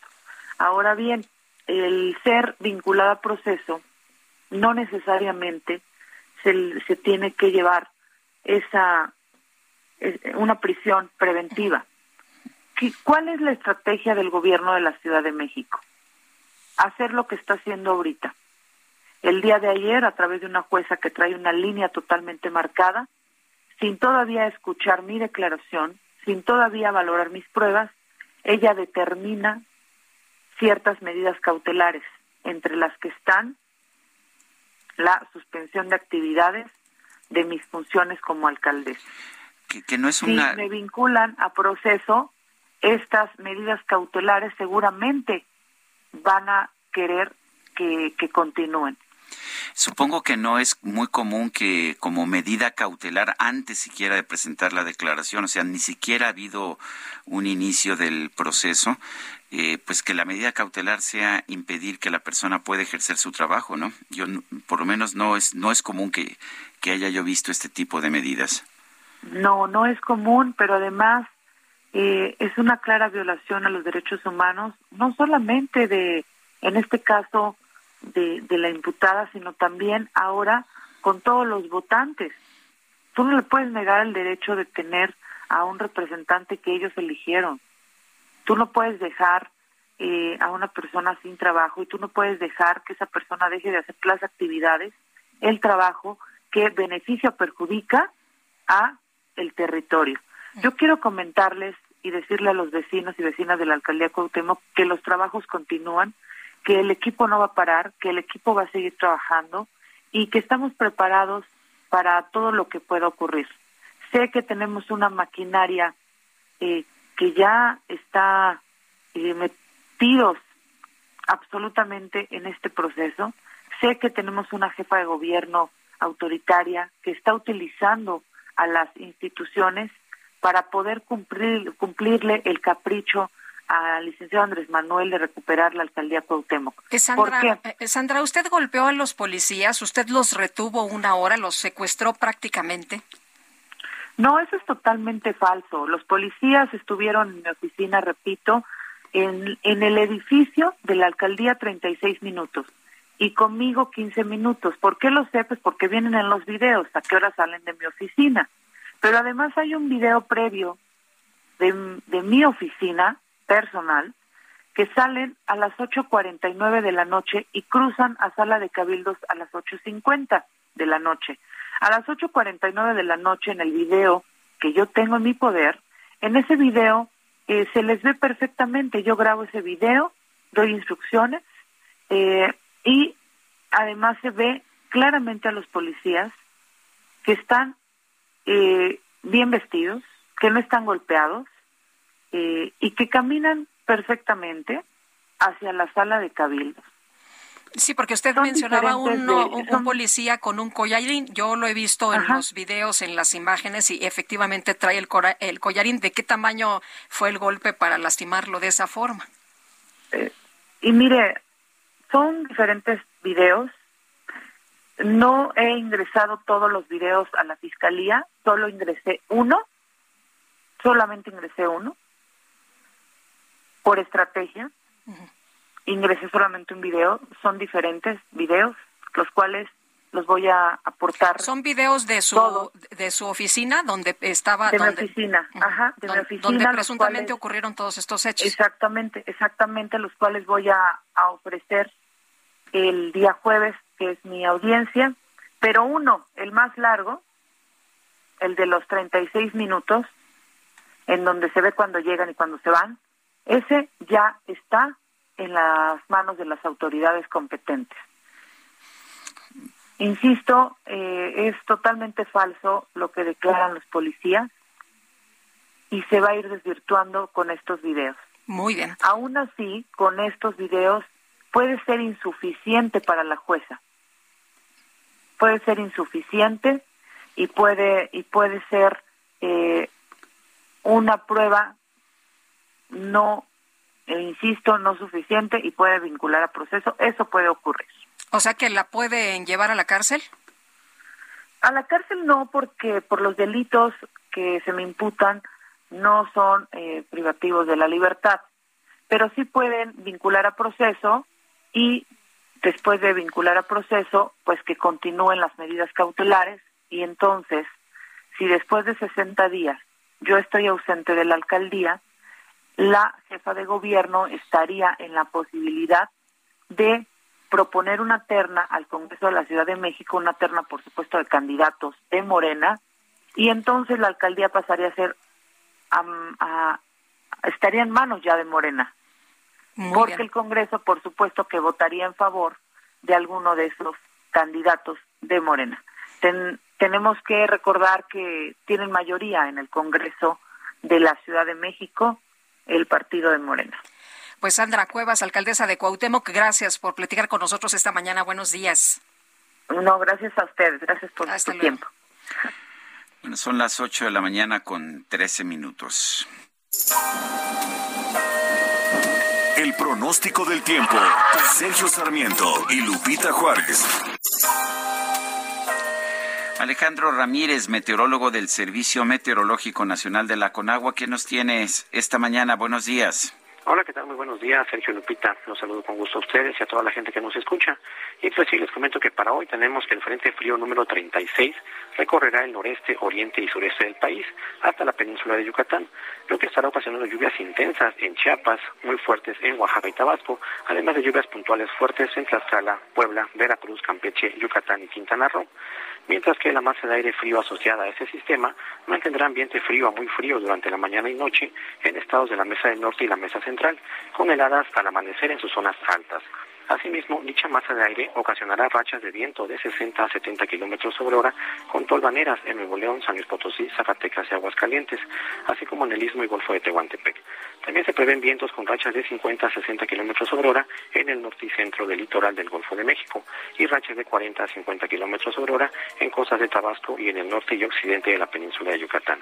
En cuanto a las temperaturas, Sergio y Lupita les comento que se prevén temperaturas máximas que estarán superando los 35 grados centígrados en zonas de Sinaloa, Nayarit, Jalisco, Colima, Michoacán, Guerrero, Morelos, Puebla, Oaxaca, Chiapas y en la península de Yucatán.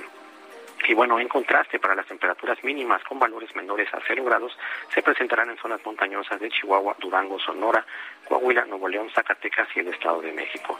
Y bueno, finalmente para la Ciudad de México se pronostica ambiente matutino fresco y cálido por la tarde, cielo medio nublado nublado durante el día con probabilidad de lluvias con intervalos de chubascos, esto es de 5 a 25 milímetros en 24 horas, las cuales pueden estar acompañadas de descargas eléctricas y posible caída de granizo, condiciones muy similares a las del día de ayer. En cuanto al viento será de componente norte de 10 a 20 kilómetros sobre hora, con rachas de 35 a 45 kilómetros sobre hora. En cuanto a la temperatura máxima será de 24 a 26 grados centígrados y la mínima para mañana será de 11 a 13 grados centígrados. Esta es la información que tenemos. Que tengan un excelente día. Alejandro Ramírez, muchísimas gracias. Muchas gracias. Bueno, son las 8, las 8 de la mañana con 15 minutos. Oye, tengo información del consejero Ciro Murayama que dice que la Suprema Corte de Justicia determinó el primero de febrero que es inconstitucional que partidos hagan campaña de revocación de mandato. Él dice la publicidad partidista estos días, más que desafiar al INE en México, implica que se saltan a la Corte e ignoran de plano la Constitución. A ver, muy importante para los que defienden el que se haga la publicidad por parte de los partidos la Suprema Corte, reitero, determinó, de acuerdo con lo que rescata el consejero del INE, Ciro Murayama, desde el primero de febrero que es inconstitucional que partidos hagan campaña de revocación de mandato. Son las 8 de la mañana con 16 minutos. Vamos con el Químico Guerra. El Químico Guerra con Sergio Sarmiento y Lupita Juárez. Químico Guerra, ¿qué nos tienes esta mañana? Pues eh, las circunstancias que estamos viviendo actualmente tienen lados negativos, desde luego las guerras, la incertidumbre política, pero también tiene siempre como consecuencia, Sergio Lupita, el avance de la ciencia, buscar alternativas a los problemas que están enfrentando. Hoy en día tenemos este problema de la energía, vemos cómo se dislocó todo el mercado mundial debido a la guerra con Ucrania y los científicos siguen buscando precisamente cómo evitar estos vaivenes que tanto dañan sobre todo a las poblaciones más vulnerables. El día de ayer, fíjense que científicos del Instituto Nacional de la Investigación Científica de Francia, este famoso CNRS, publicaron en Nature, eh, eh, Nature Photonics, es una parte de la revista Nature dedicada específicamente a la fotónica, un trabajo que permite la conversión de alta eficiencia de energía solar a través de un material composite novedoso, combinando dos fases cristalinas de los elementos bismuto y manganeso, que son relativamente abundantes y no tan caros, con oxígeno, se optimiza la habilidad de estos materiales para absorber la radiación solar y transformarla en electricidad, lo que hacen los paneles solares, las celdas solares actualmente, pero con nuevos materiales. Estos resultados son muy prometedores para el desarrollo de futuras tecnologías solares, pero también potencialmente útiles en otras aplicaciones optoelectrónicas. El descubrimiento clave consiste en la observación de que la película de composite ultrafina, 110 nanómetros, millonésimas de metro, absorbe una porción más amplia del espectro solar comparado con las longitudes de onda absorbidas por las películas que todos conocemos, eh, de los materiales individuales. las interfaces es impresionante esta porque va a permitir el que se dé un brinco cuántico en la eficiencia de la del aprovechamiento de la energía solar. Sergio Lupita, y como vemos, tenemos problemas, pero a través de la razón y el uso de la ciencia podemos avanzar en ellos. Químico Guerra, muchísimas gracias. Fuerte abrazo. Igualmente para ustedes. Buenos días. Buenos días. Pues eh, Ulises Lara, vocero de la Fiscalía General de Justicia de la Ciudad de México, aseguró que no fabrican culpables ni hay exoneraciones a modo, esto en seguimiento a la audiencia celebrada este lunes en el que se han dictado medidas cautelares a la alcaldesa Sandra Cuevas. Ulises Lara, ¿qué tal? Muy buenos días. Muy buenos días, muchas gracias por la oportunidad de sus órdenes. El, ah, Sandra Cuevas dice que, que esta es una persecución política, que hay pruebas de que, de que ella ni secuestró ni agredió a ningún policía, eh, que hay videos en ese sentido y ni siquiera de hecho ha declarado, pero ya hay medidas cautelares que le impiden continuar, que la suspenden como como jefa, como alcaldesa de Cuauhtémoc. Hay una campaña en contra de ella y una eh, hay una medida política. No, de ninguna manera quisiera empezar agradeciendo la oportunidad de esta información a su público. Eh, los hechos se persiguen en la en la fiscalía a partir de que puedan configurar un delito. En este caso se presentó una denuncia por dos mandos de la policía auxiliar que señalaron una serie de eventos en los cuales se empezó a perfilar con las pruebas que presentaron una posible actividad que podría estar tipificada dentro de lo que conocemos en el Código Penal como delitos. Fue en ese marco que se solicitó ante el juez la intervención y él se hizo la valoración y consideró pertinente que se pudiera judicializar. Es así que se citó a las personas que están involucradas, que son cuatro servidores públicos de la alcaldía Cuauhtémoc, entre ellos la titular, el pasado 24 de febrero. Eh, por razones eh, de salud no se llevó a cabo la celebración porque una de las personas que está señalada así lo hizo, la titular dijo que se encontraba en situaciones de salud no propicias. Se fijó una nueva cita para el día 28. En esta hubo cambio de un eh, asesor jurídico, de un abogado de la defensa, también igualmente de la titular, y se volvió a fijar para el día 14 la audiencia. Y en ese proceso se le corrió traslado, es decir, se le dio a conocer la carpeta, tanto a la defensa como a los imputados de la información contenida en ellas para que pudiera haber un justo proceso. Todo esto eh, no se puede hacer si hubiera alguna persecución, eh, Javier. Estaríamos en condiciones de decir que no hubo ninguna condición y se han dado todas dentro del marco del derecho y de lo que ofrecen nuestros propios sistemas. En esa situación, además, el día de ayer se presentó la, la eh, actual titular con sus personas que estaban involucradas, hicieron también otras aportaciones, presentaron y no se pudo llevar a cabo la imputación respecto a los delitos que se les formulan y se preparó la siguiente sesión, que será el próximo jueves en la mañana, para que se lleve a cabo la sesión de lo que se le conoce la audiencia de vinculación. Y será entonces que se determine cuál es la situación jurídica, si hay suficientes elementos para que se vaya a juicio y se determine esto si se va a la audiencia intermedia y después al juicio oral o si hubiera alguna salida alterna. De tal suerte que si observa el público y lo que estamos comentando, eh, si hubiera alguna decisión eh, política o de cualquier otra orden, estarían esas cosas tal vez resueltas desde hace mucho tiempo con la prisión o cualquier otro componente. Aquí no ha habido nada, sino ha habido el cuidado del debido proceso y desde luego todavía está en puerta la presunción de inocencia.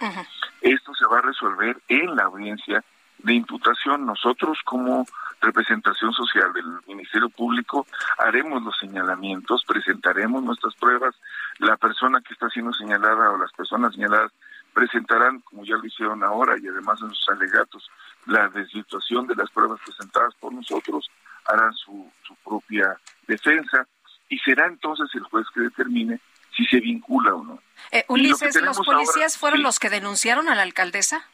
Es correcto, los mandos fueron los que denunciaron los hechos que vinculan a estos cuatro servidores públicos, entre ellos la titular de la alcaldía, es correcto. Ellos eh, eh, dicen que, que fueron golpeados por la misma Sandra Cuevas, ¿es así? Sí, y hay otros más elementos que están señalados ahí mismo y que forman parte de la carpeta que ahora mismo, por la razón que hay expuesto de que van a ser presentadas en la imputación, no podría detallarlos. Pero como bien lo comentas, están además de eso los testimonios de otros eh, actores que estuvieron presentes, que estuvieron ahí. Y como bien se comenta, bueno, pues habrá seguramente eh, documentales que se van a presentar como videos de la propia eh, alcaldesa, señora, ha dicho que ella va a hacer lo propio, que ya los presentó, está en su legítima defensa y posición, y como señalo, pues serán ya los elementos de estos que se han presentado de prueba y de lo que se determine en la, en la argumentación, cómo se vincula o no a, a los eh, cuatro servidores públicos por los hechos que se están denunciando. Y será hasta entonces, así que eh, en definitiva no hemos hecho otra cosa sino atender lo que el marco de derecho nos permite y lo hemos señalado. Ahora, sobre las medidas cautelares, esto también lo determina el juez, pero habría que señalar lo que lo hace también mucho, en nuestra opinión, dentro del marco de lo que en general más o menos ocurre en los mismos procesos. No quiero decir que en general, pero se toman regularmente medidas que tienen que ver con la garantía de que se va a cuidar y se va a asistir al proceso. En este caso, por ejemplo, la firma periódica es porque se lleva el juicio en libertad. Eh, segundo, el hecho de que se le pueda solicitar que no salga del país sin permiso es para garantizar que estará presente durante las audiencias. Y en el caso concreto del tema de la eh, separación eh, temporal del cargo, tiene que ver mucho con la igualdad de las condiciones de quienes están sometidos a este proceso. Ulises, tenemos que irnos a una pausa. ¿Te puedes...? Sergio Sarmiento y Lupita Juárez quieren conocer tu opinión, tus comentarios o simplemente envía un saludo para ser más cálida esta mañana. Envía tus mensajes al WhatsApp 5520 109647.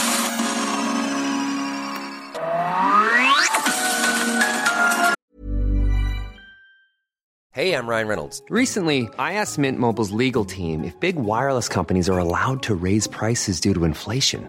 They said yes. And then when I asked if raising prices technically violates those onerous two year contracts, they said, What the f are you talking about, you insane Hollywood ass? So to recap, we're cutting the price of Mint Unlimited from $30 a month to just $15 a month. Give it a try at mintmobile.com slash switch. $45 up front for three months plus taxes and fees. Promo for new customers for limited time. Unlimited more than 40 gigabytes per month. Slows. Full terms at mintmobile.com. Continuamos con Sergio Sarmiento y Lupita Juárez por El Heraldo Radio.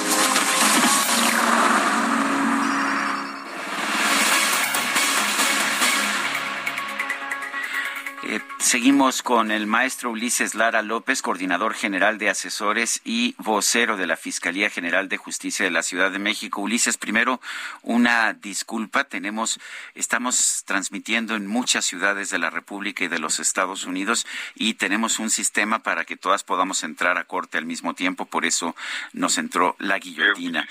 Pero es, es, es a ver, nos explicabas, eh, nos explicabas por qué se habían tomado las medidas cautelares entre y ahí fue donde te perdimos, la suspensión eh, para que la alcaldesa de Cuauhtémoc pueda continuar desempeñando su cargo, por lo menos momentáneamente. Sí, muchas gracias. Regularmente en el proceso penal acusatorio se toman decisiones como son las medidas cautelares. Estas en el pasado se tomaban regularmente una vez que se ejecutaba el auto de firma prisión. Ahora se utilizan dentro del propio sistema para poder garantizar, entre otras, la presencia de la de las personas en las en los juicios cuando están llevados en libertad. En este caso se tomaron medidas cautelares como son, decía yo, el que las personas quedan sujetas a no poder salir del país sin autorización, el que tengan que mantenerse en un periodo de firmas para que se garantice que están dentro de la ciudad y dentro, digamos, eh, accesibles a poder ser convocados. Y en el mismo sentido se les pidió que no se acercaran a las víctimas en tanto se lleva a cabo el proceso y una de ellas es que para el caso de los servidores públicos específicamente dejen el encargo mientras llevan pues, están sujetos a este tipo de juicio. Esta determinación que tomó la jueza en este caso fue precisamente la posibilidad de poder llevar dentro del, del marco general la, las audiencias en igualdad, digamos, de condiciones ante la ley y que los servidores públicos no estamos exentos en ninguno de los casos, salvo que así lo marca la norma, como es el caso de lo que llamamos inmunidad procesal o fuero para diputados o para algunos gobernadores o los gobernadores y el caso del presidente, en tanto que se llevan a cabo juicios de carácter penal en nuestro sistema. De tal suerte que esa determinación se tomó, pero será, digamos, eh, la que fije ya cuánto va a ser el periodo de esta suspensión, el mismo, la misma decisión de si continúa o no el proceso eh, judicial. Es decir, si el día jueves se determina que existe elementos suficientes para vincular a proceso, continuarán las medidas o se podrán poner otras por parte de la de la juez. Pero si determina que los elementos de prueba no son suficientes y no hay vinculación, bueno, se dejará ya sin efectos estas medidas cautelares. Es decir, que Sandra Cuevas tendrá derecho a presentar más pruebas. Ella nos dijo que había presentado nada más un video, pero que tiene más videos de lo que ocurrió, de lo que ocurrió al interior de su de su oficina y que esto pues dejaría en claro que están mintiendo los policías. Sí, eso es algo de lo que van a tener que hacer los propios, digamos, alegatos. Igualmente por parte de la de la parte acusadora nosotros estaremos presentando, ya lo hicimos, los argumentos los indicios y las pruebas que demuestren que se cometió un delito. Ellos tendrán que hacer, como lo hemos señalado, lo propio, tanto en su defensa como en desestimar estas pruebas. Esto que ya se presentó es precisamente lo que permitió que se ampliara el plazo para las imputaciones hasta el día jueves. En eso, en eso estaríamos. Muy bien. Bueno, pues uh, yo bueno, yo quiero agradecerte, Ulises Lara López, coordinador general de asesores y vocero de la Fiscalía General de Justicia de la Ciudad de México, el haber conversado con nosotros. Al contrario, muchas gracias a ustedes, Javier Lupita, y estamos a la orden. Espero que nos veamos o nos escuchemos el próximo muy bien, muchas gracias. Hasta luego, abrazos, Ulises. Eh, pues Sergio y yo siempre nos da gusto eh, platicar con, con gente de, de, la Fiscalía, pues para conocerlo, en este caso el maestro Ulises Lara, eh, coordinador general de asesores, pues para saber cómo está la situación y hemos, como nos gusta presentar siempre las diferentes partes, ya platicamos primero con Sandra Cuevas y ahora, como usted escuchó, con el maestro Ulises Lara. Y bueno, vámonos a otras cosas con Cintia Stettin, la Unión de Alcaldías de la Ciudad de México rechazó estas medidas cautelares en contra de Sandra Cuevas. Danos detalles, Cintia, buenos días. ¿Qué tal? Muy buenos días, Lupita. Buenos días, Sergio. Buenos días al auditorio. Por la Unión de Alcaldías de la Ciudad de México calificó de absurdas e injustificadas las medidas cautelares en contra de Sandra Cuevas. Incluso dijeron que les causó sorpresa e indignación el hecho. Destacaron que la jueza de control, Elma Maluigi Carballo, por encima de, toda norma procesal e inclusive atropellando la voluntad popular, determinó separar injustificadamente de su cargo a una autoridad legítima y constitucionalmente electa.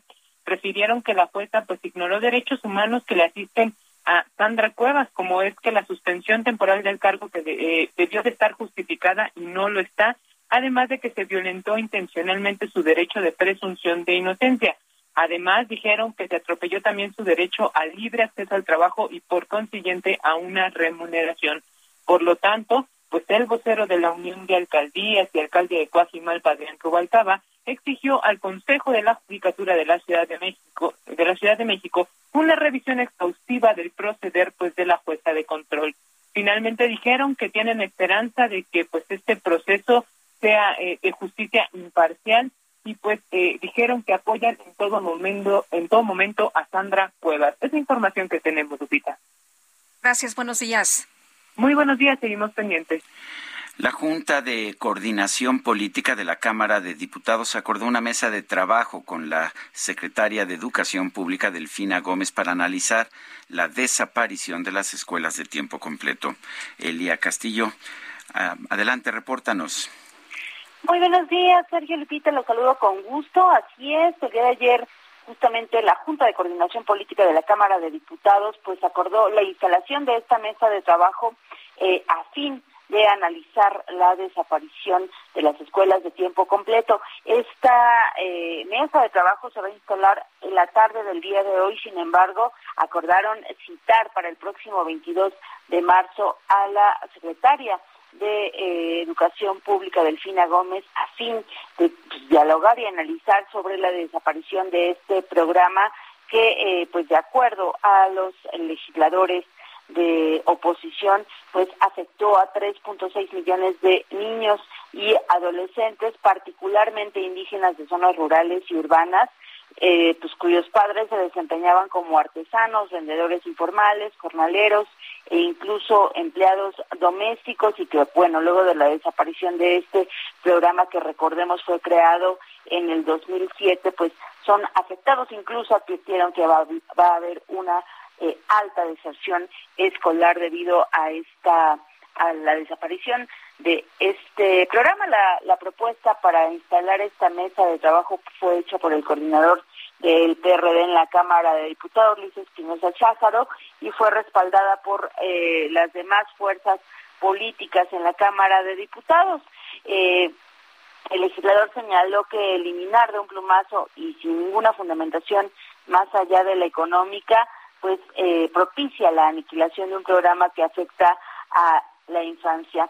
Eh, señaló que de cada eh, 65 de cada 100 niños y niñas inscritos a este programa podía, podían recibir alimento, que en muchos de los casos era el único platillo que recibían en todo el día. Esto fue eh, parte de la argumentación que señaló Cházaro para poder eh, pues presentar esta propuesta que finalmente fue aprobada. Les eh, eh, insisto, en la tarde de hoy se instalará esta mesa de trabajo, sin embargo, será hasta el próximo 22 de marzo cuando eh, la Secretaria de Educación eh, se presente ante diputados para analizar eh, si es o no viable la desaparición de este programa de escuelas de tiempo completo. Es el reporte que tengo.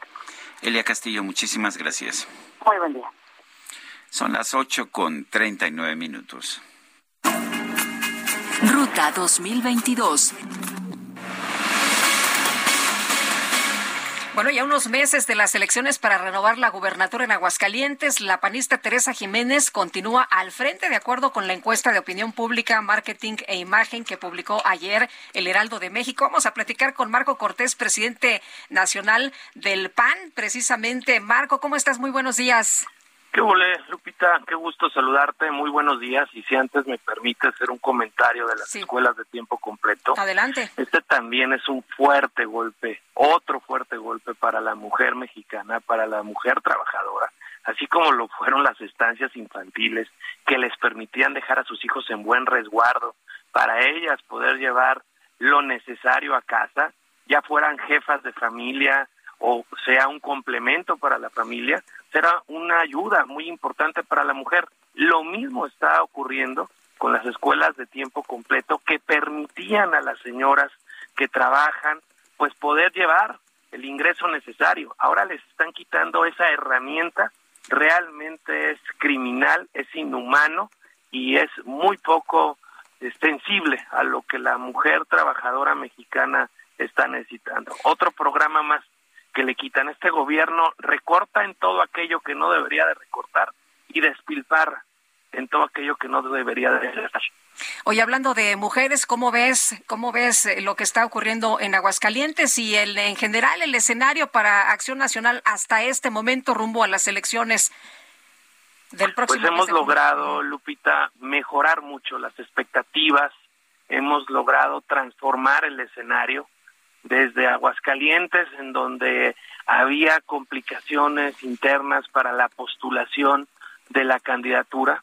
Se logró un gran cierre entre los dos aspirantes más importantes, Tere Jiménez, Toño Martín del Campo, senador actual de la República, un acuerdo político que permite transitar, que permite que hoy podamos decir que traemos una cómoda, que no nos confiamos, pero una cómoda ventaja y lo que nos obliga es a seguir trabajando para poder estar refrendarla en la jornada electoral del 5 de junio. Tenemos una excelente candidata que logró ella ser electa como alcaldesa de su ciudad y que Aguascalientes en esta pasada elección del 21 de junio logramos este ganarlo más de 3 a 1 con Leo Montañez, gente cercana a Tere Jiménez y por lo tanto vemos que tenemos un proyecto muy consolidado, pero lo mismo hemos logrado Lupita mejorar en los diferentes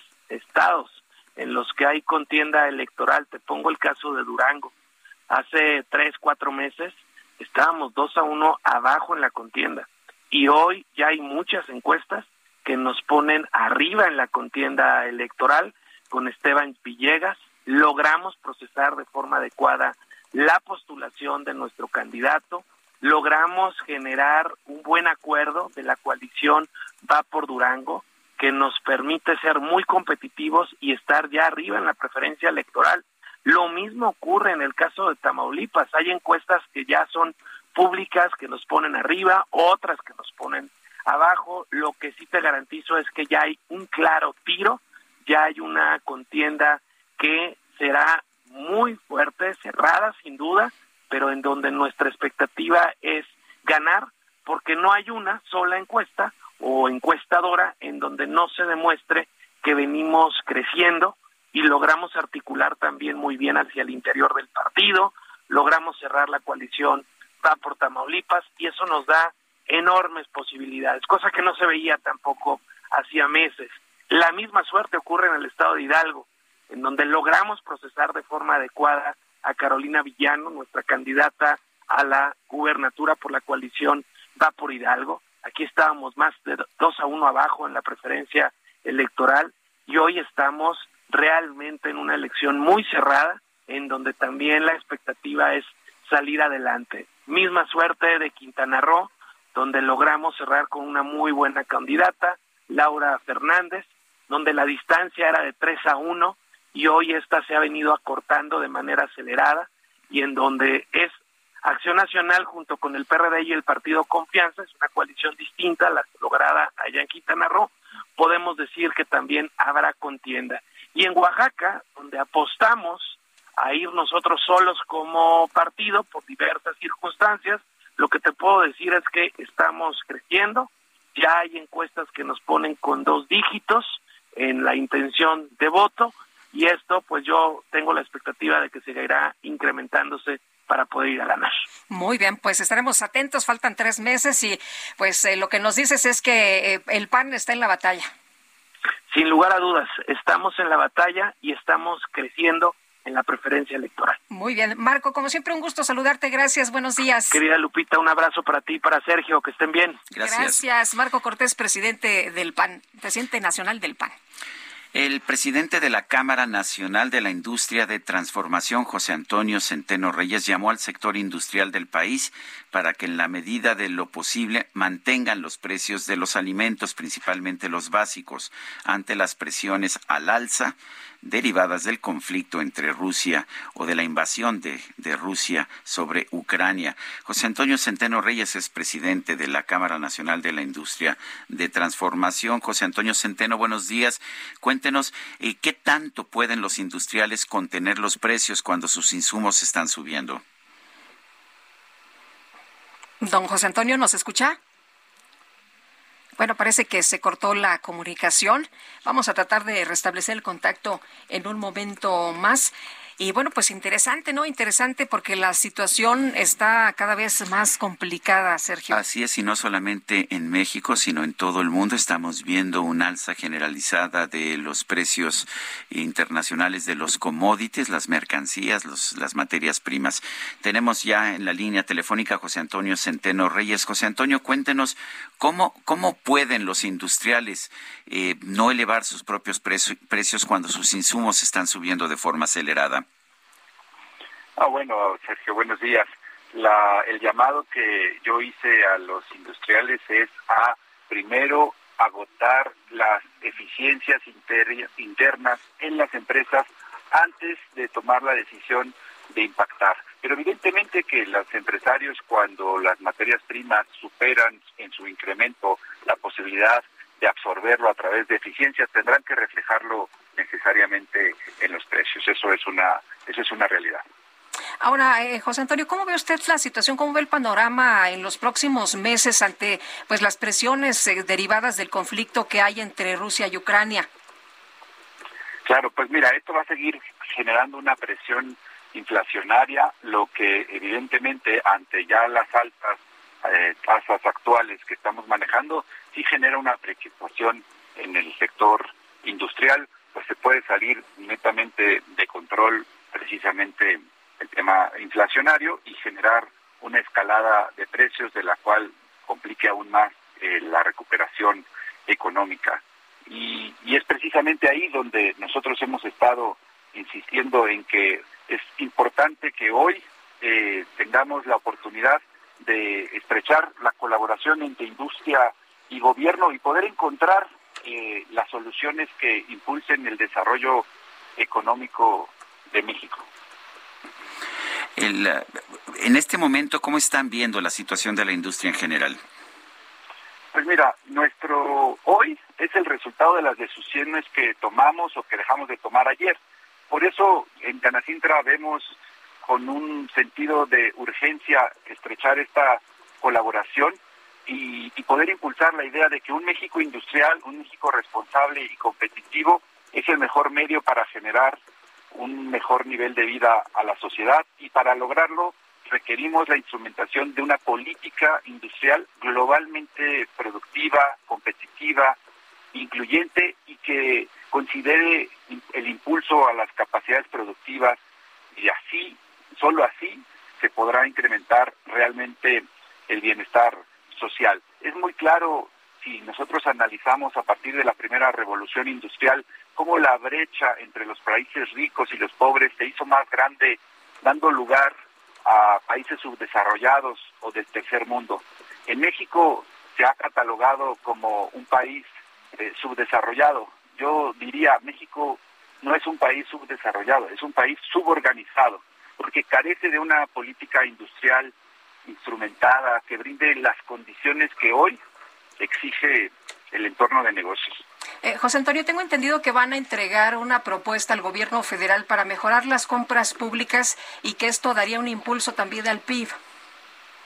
Sí, efectivamente estamos trabajando eh, una propuesta que yo le anuncié al presidente Andrés Manuel López Obrador el día que tuvimos la comida en Palacio Nacional con el resto de los integrantes del CCE y consiste esta en impulsar el crecimiento y el desarrollo de las MIPIMES utilizando como estrategia las compras de gobierno. Y esto tiene con base, como base la, la ley para el impulso a la productividad de la micro, pequeña y mediana empresa, en donde la Secretaría de Economía tiene la responsabilidad de establecer una política pública y acuerdos con toda la Administración Pública Federal para alcanzar que las dependencias del Ejecutivo Federal le asignen a por, lo menos el 35% de las compras públicas a las MIPIMES. Eso ya está en ley, pero no existen los mecanismos de coordinación con la otra dependencia que tiene la responsabilidad de ejercer las compras públicas, que esto es la Secretaría de Hacienda a través de la Oficialía Mayor. De manera que lo que nosotros estamos eh, proponiendo es una, eh, un mecanismo de articulación y vinculación institucional, donde además también participe la iniciativa privada a través de las cámaras y las confederaciones, para articular ambas políticas, la de contratación pública con la política pública de impulso a las MIPIMES. Oiga, pues se, ve, se, ve, muy bien este panorama, ¿no? Eh, incrementa el PIB, se le compra a las eh, pequeñas eh, y medianas empresas, sin embargo, ¿cómo se le hace? Porque luego es re mal pagador el gobierno, ¿no? Eh, a veces el tiempo de pagos de las facturas llega a tardar varios días. Correcto. Evidentemente en este programa tiene que tener una condición importantísima la participación de la banca de desarrollo para entrar hacia los programas de encadenamiento productivo que le llaman, ya NAFIN lo tiene como un, como un programa eh, digamos vigente, pero de cualquier forma si se aplicara a rajatabla la ley de adquisiciones, el pago tendría que hacerse dentro de los 20 días a partir de que se presenta a revisión la factura, que con esos 20 días cualquier MIPYME podría funcionar. El tema no es que se necesite eh, mm, más financiamiento, con que se cumpla lo que la ley dice sería más que suficiente. Y se puede instrumentar una política pública de pago anticipado o de, o de pronto pago o de pago con, en los términos legales por parte del gobierno federal y con eso sería más que suficiente. No, no se requiere mayor ingeniería financiera. José Antonio Centeno Reyes, presidente de la Cámara Nacional de la Industria de Transformación, gracias por hablar con nosotros. Un gusto saludarlos y un gusto poder platicar con ustedes y con su auditorio. Muchas gracias. Hasta luego. Muy buenos días, José Antonio Centeno, el nuevo presidente de Canacintra. Y además está bien joven, ¿eh? Oye, el, el gobierno de Nuevo León informó la suspensión de la vacunación transfronteriza por, ¿qué cree usted? por la violencia. Qué terrible que esto ocurra. Y Daniela García, cuéntanos, ¿qué tal? Buenos días. Muy buenos días, Lupita, Sergio. Pues sí, el día de ayer la Secretaría de Salud del Estado de Nuevo León confirmó que ante la situación de inseguridad y violencia que se vive en el estado vecino, pues se cancelaron los viajes de la vacunación transfronteriza. Se señaló que esto es con motivo de la situación que se registró en Tamaulipas y se decidió suspender las dos rutas de la vacunación transfronteriza para salvaguardar la seguridad de las familias. Exhortaron también a la ciudadanía que se dirige en sus vehículos particulares a no trasladarse y estar pendiente de los anuncios que se realicen en este sentido. Y bueno, no se ha confirmado cuándo se reanudarán los viajes a la frontera para reactivar este programa de vacunación que beneficia en su mayoría a menores de edad. Hay que recordar que todos los días parten desde Monterrey camiones con destino a la frontera de Texas, así como vehículos particulares. Tienen como destino pues el Puente Colombia en Anáhuac, que es en, el Nuevo León, pero también en Mission, McAllen y Laredo, Texas, que son las rutas que tendrían que estar por Tamaulipas. Es por eso que se suspendieron estas eh, vacunaciones, este eh, viajes de vacunación transfronteriza. Muy bien, Daniela, muchas gracias. Muy buenos días. Muy buenos días, salud. Hasta luego. Bueno, rápidamente el gobernador de Puebla, Miguel Barbosa, aseguró que ya hay personas detenidas por su presunta participación en el homicidio de 10 personas en un domicilio del municipio de Atlisco la noche del pasado 8 de marzo. No aclaró la cantidad de, de detenidos por este crimen. Sí resaltó que la ejecución de la familia originaria de Veracruz que se escondía en Atlisco, Puebla, se debió a una venganza. Bueno, por otra parte eh, por otra parte, eh, déjeme señalarle que fue deportado, deportado el uh, llamado el llamado huevo, ¿no? Así le, le, le, dicen a esta, pues a esta persona. Presunto líder del cártel, del, líder noreste. del cártel del noreste. Eh, fue deportado, ya que es ciudadano estadounidense, fue deportado a Estados Unidos en los primeros minutos de este martes. Son las 8 de la mañana con 54 minutos, 8 con 54. Vamos a una pausa y regresamos.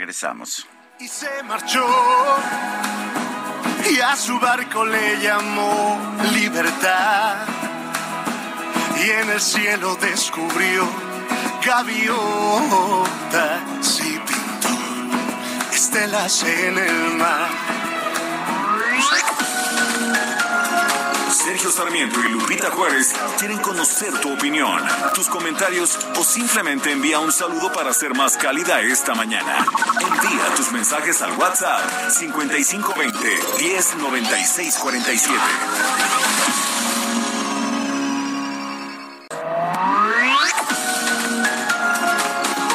Continuamos con Sergio Sarmiento y Lupita Juárez por El Heraldo Radio.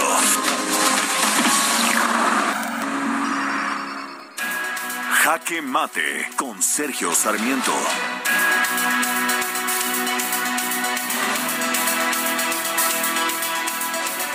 Es difícil pensar que una pequeña mujer de un metro con 57 centímetros, según ella misma ha afirmado, secuestró a dos mandos policiales y los golpeó físicamente ella, estando sola con, con, ellos en su oficina de la alcaldía de Cuauhtémoc, pero esa es la versión de los hechos que han presentado los propios mandos policiales, que son los denunciantes en el caso en contra de Sandra Cuevas.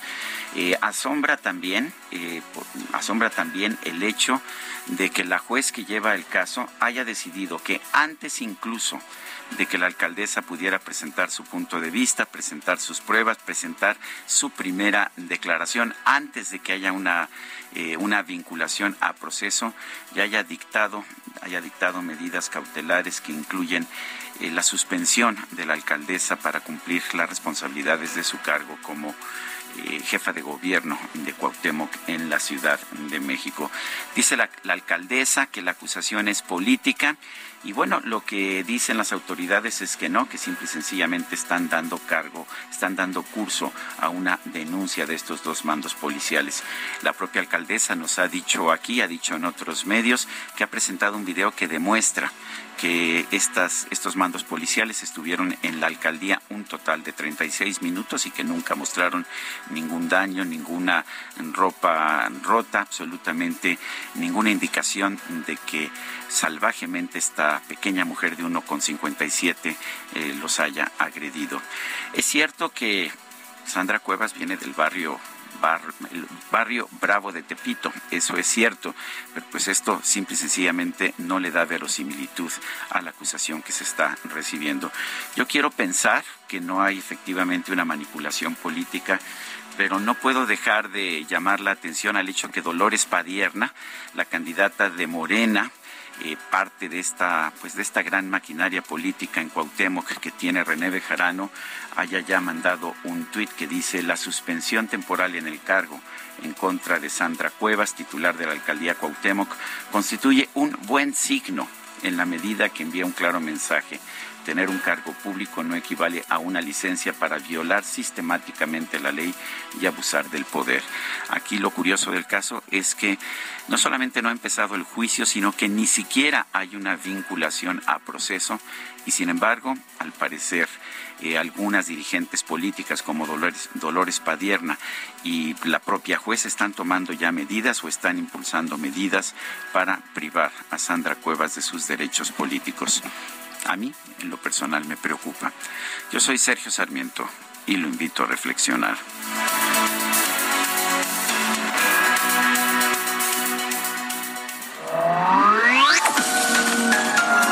Para Sergio Sarmiento tu opinión es importante.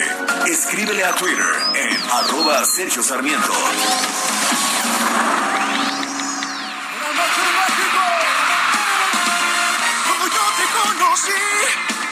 Podré olvidar? Con tu cuerpo y actitud eres espectacular.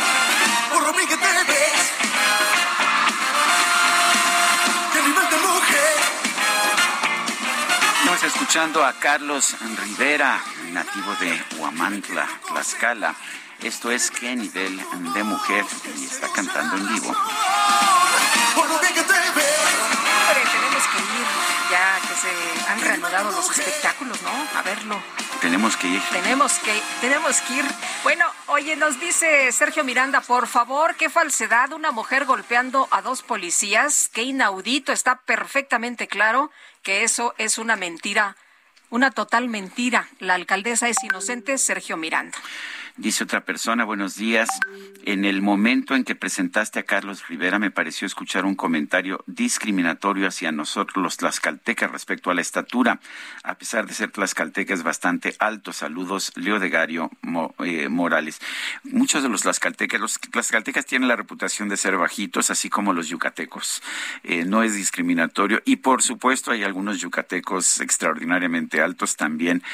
Eh, lo único que puedo decir es que más que discriminatorio es de envidia. A mí me gustaría medir un 86 también. Mido apenas 1,70 y bueno, pues soy de baja estatura. Espero que los tlaxcaltecas me reciban con agrado la próxima vez que vaya yo por allá. Qué requete bonito es Tlaxcala, a mí me encanta, ¿eh? A mí me, gusta mucho. Y sabes que cuando es en la época de las luciérnagas, Ah, no, ah, sí, hombre, es, se pone es- el- es hay un espectacular, sí, sí me ha recorrido tocado, de haciendas de, sí. de pulque y luego las luciernas. No, hombre. Saludos a todos nuestros. Invítenos a Tlaxcala, por favor. Oye, nos dice otra persona en el auditorio. Hola, Sergio Lupita. Soy Teresa Bejarano. Qué pena da entender que estos políticos de la 4T no saben perder ni respetan el voto del pueblo y todo lo manejan a su conveniencia en manos de quienes estamos.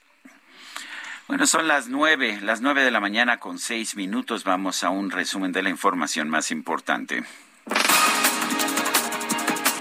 Desde Palacio Nacional, el presidente López Obrador reiteró su llamado al periodista Carlos Loret de Mola para que dé a conocer de dónde obtiene los fondos para sus investigaciones. Fíjate que este señor gana 3 millones.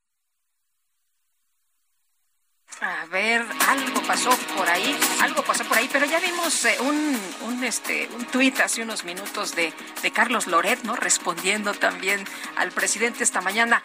Eh, ¿Ya tenemos listo el audio o seguimos con la otra? Sí, fíjense que el subsecretario de Prevención y Promoción de la Salud, Hugo López Gatel, informó que México se encuentra en la séptima semana consecutiva de reducción de casos nuevos de COVID-19. Vamos a escuchar al doctor Gatel siete semanas consecutivas de reducción de la epidemia. Como hemos platicado varias veces, ya es una tendencia muy sostenida. Seguramente llegaremos a niveles mínimos de esta epidemia. También, como hemos comentado siempre, la aclaración de que en cada país la epidemia depende también de lo que ocurre en otros países. Y en la medida en que en ciertas regiones del mundo, en este momento particularmente en Europa Occidental y en Asia, pudiera mantenerse activa la epidemia o incluso aumentar, cualquier región del mundo pudiera quedar afectada.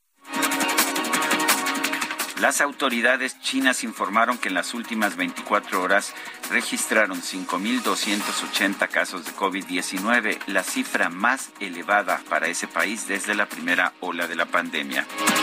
Y por segunda vez en menos de cuatro meses, el Congreso de Perú aprobó comenzar un proceso de juicio político en contra del presidente de ese país, Pedro Castillo.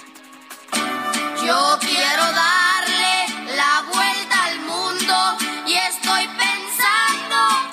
En Argentina se dio a conocer la historia de la familia Zapp la cual llegó el domingo pasado a Buenos Aires poniendo fin a un viaje que emprendió en enero del 2000 para darle la vuelta al mundo. Los esposos eh, Germán y Candelaria Zapp explicaron que durante más de 22 años de viaje visitaron 102 países en su auto Graham Page de 1928. Vivieron vendiendo pinturas, fotografías y libros. Además tuvieron cuatro hijos en distintos países. Estados Unidos, Argentina, Canadá y Australia. ¿Qué tal? Un viajecito de 22 años, Guadalupe. No me caería nada mal. ¿Dónde estamos? Estamos saliendo porque vamos a salir desde Buenos Aires, estamos yendo al obelisco, estamos en el Libertador. ¿Y qué día es hoy? Hoy es domingo, ¿cuánto?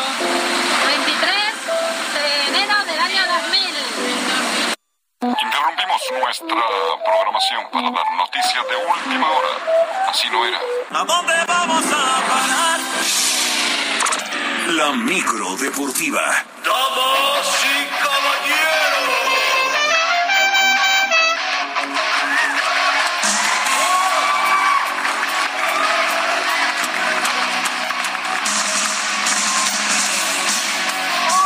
Qué buena la micro deportiva, con qué ánimo nos recibe esta mañana. Julio Romero, ¿qué tal? Buenos días. ¿Cómo estás, Sergio Guadalupe? Muy buenos días. Eh, qué placer saludarles. Igualmente. Eh, y eso que apenas es martes, imagínate. Eh, ¿Cómo vamos a estar para el miércoles? deja tú para el viernes, por lo demás es fin de semana. Bueno, mañana, mañana. Es fin de semana larguito, ¿verdad? Que muchos se van a ir de puente, ¿no? Desde el viernes, porque los chavillos no tienen clases. Exactamente. Entonces... Descarga administrativa se llama. sí. Entonces, eh, no, no son normal, ¿no? Normal, normal viernes. el lunes también 21. Sí, sí, pero también, mira, ya se, ya se escuchan las, las, bebidas con este Es que hace calor. Es, hace un montón de calor ya. Bueno, oigan, arrancamos, echamos lámina informativa este martes, la neta, la neta, como dicen por ahí, pinta espectacular para los duelos de vuelta de los octavos de final de la Champions League. Con el marcador global empatado a uno, el Atlético de Madrid se mete al legendario estadio de Old Trafford para enfrentar al Manchester United, equipo de Cristiano Ronaldo. Mientras que en la Amsterdam Arena el Ajax recibe al Benfica también con el global empatado a dos.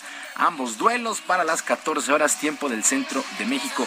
Eh, el, por supuesto el Benfica eh, llama la atención el Ajax, pero este del Atlético de Madrid contra el Manchester United, la verdad es que sí luce bien interesante, uno a uno nada para nadie. Vamos a ver si el United aprovecha su condición de local. Eh, el Atlético de Madrid, pues a últimas fechas, la verdad es que se ha vuelto muy fuerte en tierras inglesas. Bueno, ya que estamos en el balompié europeo, el Real Madrid se afianzó en el liderato de la tabla general, venció 3 por 0 al Mallorca con doblete del francés Karim Benzema. ¿Qué temporada está teniendo Karim Benzema? Va derechito al Pichichi allá en España. Carlo Ancelotti, técnico del Madrid, tomó con calma esta victoria que le sirve para llegar animados al clásico el próximo domingo ante el Barcelona. Escuchamos a Carlo Ancelotti, técnico del Real Madrid.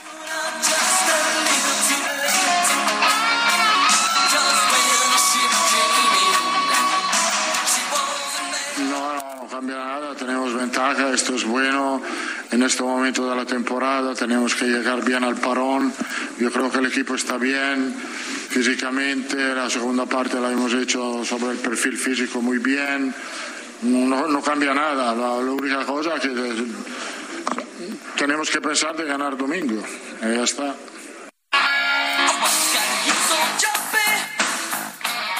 Bueno, pues ahí el Real Madrid, el Real Madrid, eh, pues difícilmente va a perder el título. La verdad es que está jugando bastante bien. Y los Gallos Blancos del Querétaro, aquí en nuestro país, siguen buscando una nueva casa luego de que están suspendidos un año para jugar en el estadio de la Corregidora tras los actos de violencia de hace un par de semanas. Una de las posibles sedes podría ser la ciudad de Culiacán. Por lo pronto, el gobernador de Sinaloa, Rubén Rocha Moya, fue tajante al asegurar que no está descartada la posibilidad, que por cierto van a estudiar a fondo.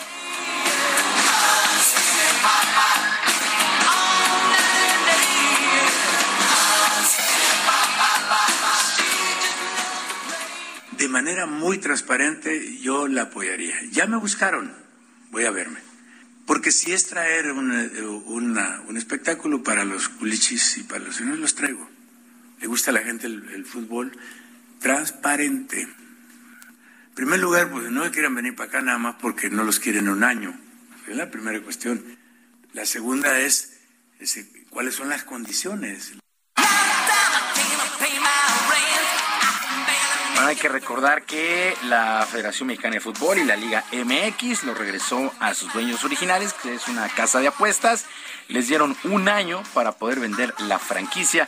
Así es que no han perdido el tiempo. Y Culiacán, hay que recordar que ya existieron los Dorados de Sinaloa, existieron en Primera División y también en la Liga de Ascenso. Culiacán, que es una tierra 100% beisbolera, pero hay mucho, mucho, mucho público que desea también fútbol. En otras cosas, los acereros de Pittsburgh ya encontraron al, sus- al sustituto de Ben Roethlisberger. En redes sociales, los acereros informaron que llegaron a un acuerdo con Mitchell Trubisky para que sea su coreback en los próximos dos años. Todo esto en el fútbol americano de la NFL. Trubisky tiene cinco años de experiencia en la liga, cuatro los jugó con los Osos de Chicago y el último suplente bien. los Bills de Buffalo. De tal manera, Pittsburgh tendrá también a los pasadores a Mason Rudolph, que ya ha jugado, a Dwayne Haskins buscando un lugar, pero sí llamó la atención esta contratación de Mitchell Trubisky, que pues ha recibido muchas, muchas críticas.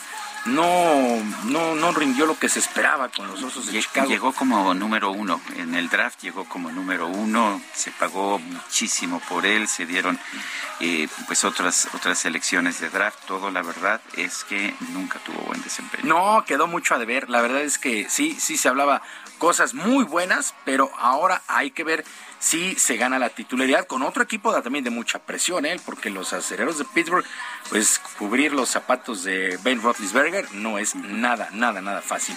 Bueno, actividad, actividad en el Masters de tenis de Indian Wells en resultados que llamaron la atención el día de ayer. El español Rafael Nadal pasó firme 7-5 y 6-3 sobre el británico Daniel Evans, mientras que el estadounidense Raylio Pelka dejó en el camino al canadiense Denis Shapovalov 6-7, 6-4 y 6-4.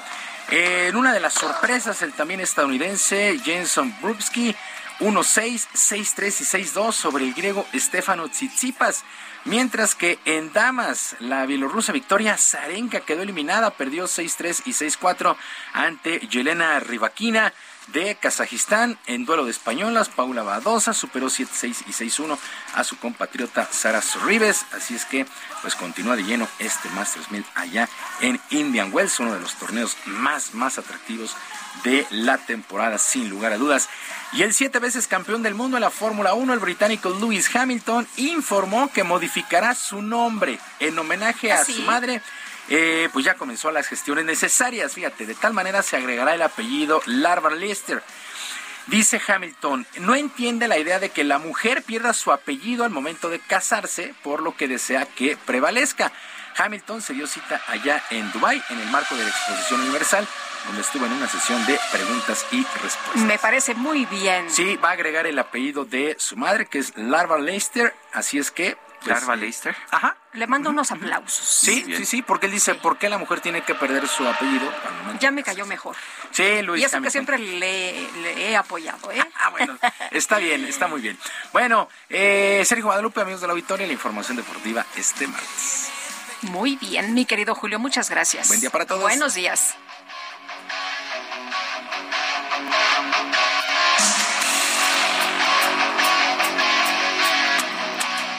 Bueno, y le queremos eh, mandar un fuerte abrazo a nuestro amigo, a nuestro compañero Carlos Zúñiga, que pues ayer nos enteramos del fallecimiento de su señora madre, de Candelaria Pérez Carrizales, así que de parte de todo este equipo, de parte del Heraldo Media Group, pues nos unimos, nos unimos a esta pena y le mandamos un fuerte abrazo a nuestro amigo Carlos Zúñiga Pérez. Abra- Abrazo, Carlos, de verdad. Son las nueve con diecisiete minutos. Vamos ahora con Mónica Reyes. Nos tiene información. Adelante, Mónica. ¿Qué tal amigos? Sergio Sarmiento, Lupita Juárez, ¿cómo están? Muy buenos días. Con tu tarjeta de crédito débito Citibanamex, quédate tranquilo para el pago de tu tenencia o refrendo, ya que puedes hacerlo a meses sin intereses o también en una sola exhibición en sucursales Citibanamex, oficinas recaudadoras o en negocios participantes. La vigencia de la promoción es al 31 de marzo de 2022. Condiciones en www.citibanamex.com diagonal impuestos y servicios. Requisitos y CAT en www.citibanamex.com. Regresamos con ustedes, Sergio y Lupita. Gracias. Gracias a ti, Mónica. Mónica Reyes. Y Rafa Más está en la línea telefónica. Él es productor, pero no nada más productor, sino también director y actor de Detectives y Ladrones. Rafa, qué gusto saludarte esta mañana. Cuéntanos de esta puesta en escena. ¿No es muy difícil la producción, la dirección y la actuación? Hola, muchas Hola, ¿qué gracias. tal? Eh, qué gusto estar aquí con ustedes. Eh, pues sí, la verdad es que me aventé esta vez a hacer las tres cosas porque, pues, en este afán de, de generar un proyecto nuevo, ¿no? Este, me acerqué con, con Claudia Casillas y lo levantamos juntos y, en efecto, pues ahí estamos muy contentos en Detectives y Ladrones. Sí ha sido difícil, la verdad, pero, pero, pero es un placer a la gente que nos gusta el teatro y, y y a- bueno, yo siempre he estado o en una o en otra parte, ¿no? Como director o como actor y ahora pues quise levantar este proyecto con un grupo de, de amigos y de talentosos actores y, y ahí estamos. Eh, cuéntanos sobre esta, pues sobre esta obra, esta comedia. ¿Qué es? ¿Qué busca? ¿Qué, eh, ¿Por qué habría que verla? Pues mira, Detectives y Ladrones es una farsa cómica, es una farsa inglesa eh, que, que me traje de allá, compré los derechos. Eh, hace muchos años, como unos 30 años, la puso Julisa aquí en México, eh, con, con Sergio Jiménez, Fernando Balzaretti, Gonzalo Vega, la misma Julisa, y ahora eh, en una versión completamente renovada, con otra traducción, con otra adaptación, eh, la, volvemos a poner aquí en México. Eh, es, un, es una farsa inglesa justo comedia para toda la familia, humor blanco. Eh, es muy raro que, que se ponga este tipo de comedia en México y, y, mm, la verdad es que este humor es muy afín al nuestro, entonces eh, hay que aprovechar que, que está en escena y poder ir. La verdad es que esta obra es para toda la familia y lo que aportamos es que ahora que, que estamos empezando a regresar al teatro, eh, nosotros hacemos esta comedia con el afán de que vayan a desconectarse un rato, vayan a divertirse, a pasarla bien en familia y es un buen pretexto para re- regresar al teatro, ir a reírse, ¿no? Esta obra no, no busca nada más que, que pasar una hora y media divertidos y riendo. ¿Y a dónde vamos, Rafa? ¿Dónde la podemos ver? La podemos ver todos los jueves a las ocho y media en el Poro Lucerna, que está eh, es parte de- del Teatro Milán, que está ahí en la calle de Milán y Lucerna, en la colonia Cuauhtémoc. Muy bien. Rafa, muchas gracias por invitarnos al teatro. Buenos días. Muchas gracias a ustedes, los esperamos por allá. Hasta luego. Gracias. El gobierno de la Ciudad de México informó que los delitos de alto impacto disminuyeron en 57.6%, sí, en la capital del país. Jorge Almaquio, adelante.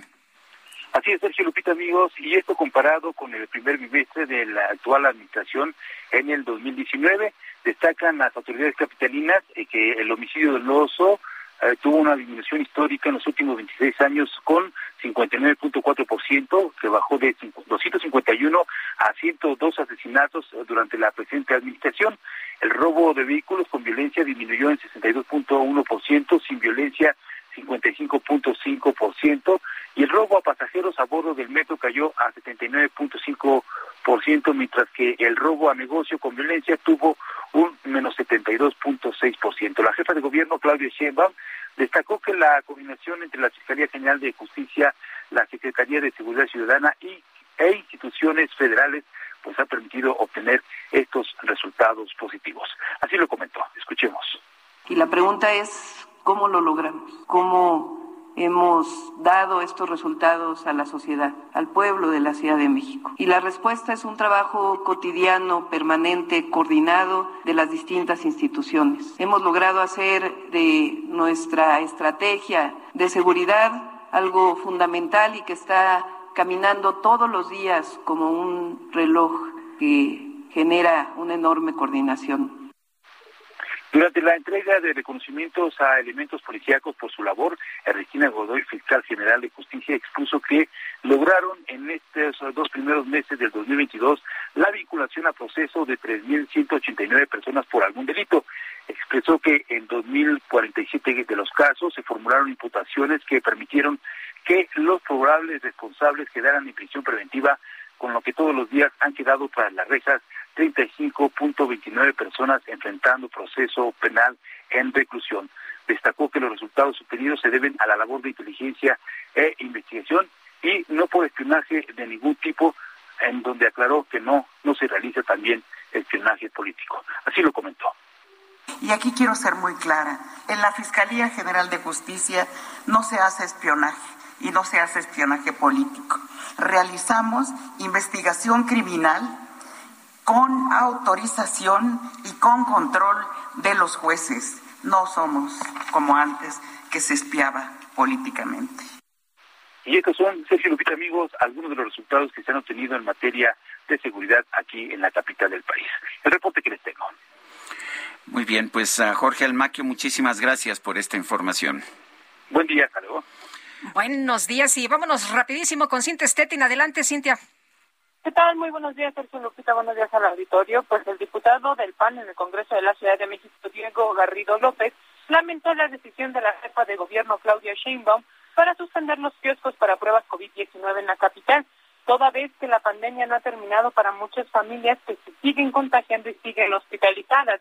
Eh, dijo que esto es una falta de sensibilidad humana y dijo por ello que solicitarán un informe fidedigno por el que se da por concluida una pandemia pues que le ha dolido mucho a los capitalinos. Advirtió que tampoco sería viable anunciar la eliminación del cubrebocas en la capital, pues una exigencia a largo plazo desde la Organización Mundial de la Salud.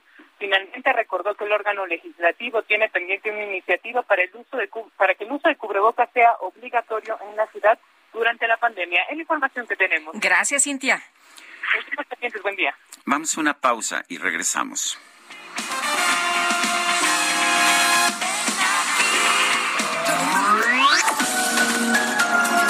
Sergio Sarmiento y Lupita Juárez quieren conocer tu opinión, tus comentarios o simplemente envía un saludo para ser más cálida esta mañana.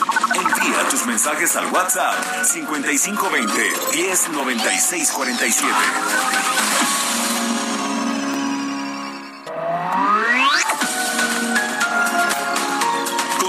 Con Sergio Sarmiento y Lupita Juárez por El Heraldo Radio.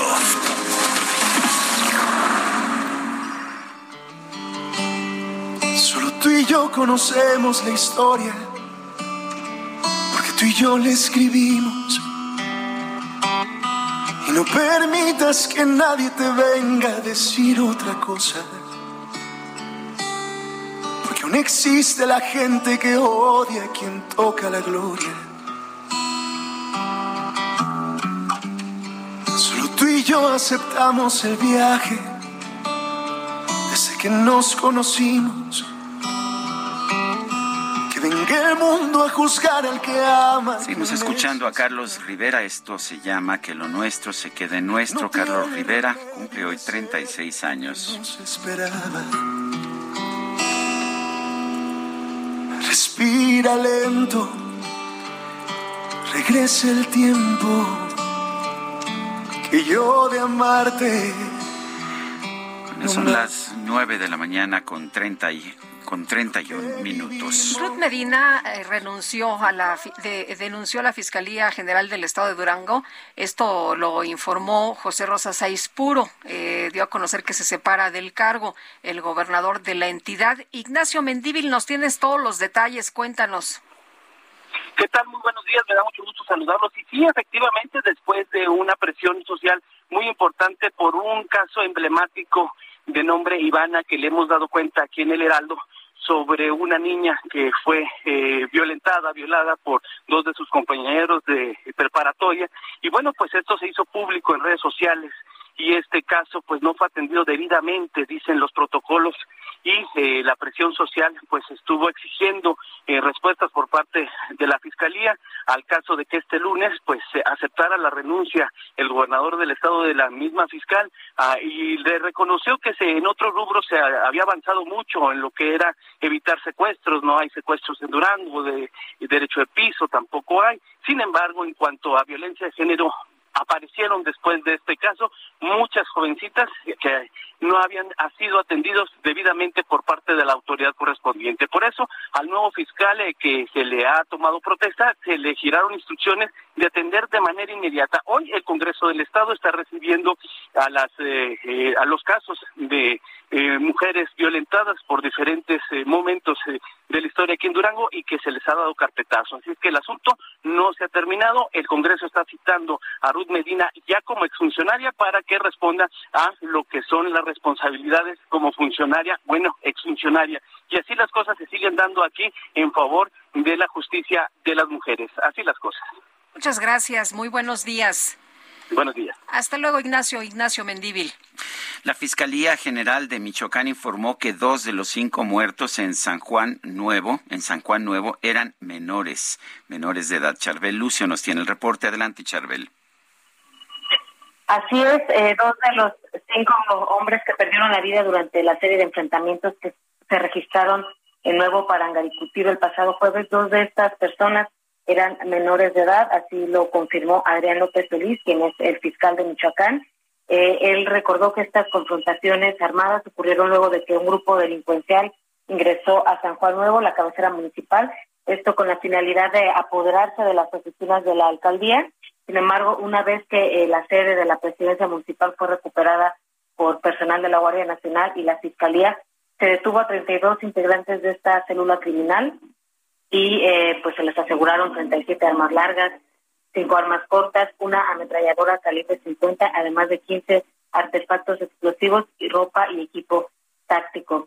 Eh, la Fiscalía también realizó diligencias en torno a la localización de estos cinco cuerpos sin vida y bueno, de estos pues dos resultaron ser adolescentes menores de edad y bueno, en videos que se captaron este día de los enfrentamientos y que fueron eh, compartidos en redes sociales se observa que eh, pues aparentemente antes de ser asesinado a tiros uno de estos cinco fallecidos y que eh, presuntamente es uno de los menores fue brutalmente golpeado por los comuneros hasta quedar casi inconsciente, hecho que fue perpetrado frente a la presencia de la Guardia Nacional sin que intervinieran pues para eh, rescatar a esta a esta persona presuntamente menor de edad. Ese es el reporte, Sergio Lupita. Charbel, muchísimas gracias.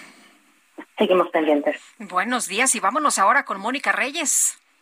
¿Qué tal amigos del Heraldo Radio? Muy buenos días. Con tu tarjeta de crédito o débito Citibanamex, quédate tranquilo para el pago de tu tenencia o refrendo, ya que puedes hacerlo a meses sin intereses o en una sola exhibición en sucursales Citibanamex, oficinas recaudadoras o en negocios participantes. Vigencia de la promoción al 31 de marzo de 2022. Condiciones en www.citibanamex.com diagonal impuestos y servicios. Requisitos y CAT en www.citibanamex.com. Regresamos con ustedes, Sergio Sarmiento y Lupita Juárez. Muy buenos días. Gracias. Gracias, Mónica Reyes. Bueno, son las nueve con treinta y cinco. Tenemos en la línea telefónica a Marta Bárcena, columnista del Heraldo de México. Marta, buenos días. Adelante con tu, con tu comentario. Buenos días, Sergio y Lupita y auditorio del Heraldo. El gran médico y escritor español Gregorio Marañón, en su libro sobre el emperador romano Tiberio, cita a Miguel de Unamuno, que dice, entre los graves pecados capitales no figura el resentimiento y es el más grave de todos, más que la ira, más que la soberbia. Marañón plantea que el resentimiento no es un pecado, sino una pasión que puede conducir a la locura y al crimen. Sostiene la dificultad de definir la pasión del resentimiento, que se deriva de la percepción de agresión por otros seres humanos y de un sentimiento de inferioridad y de humillación.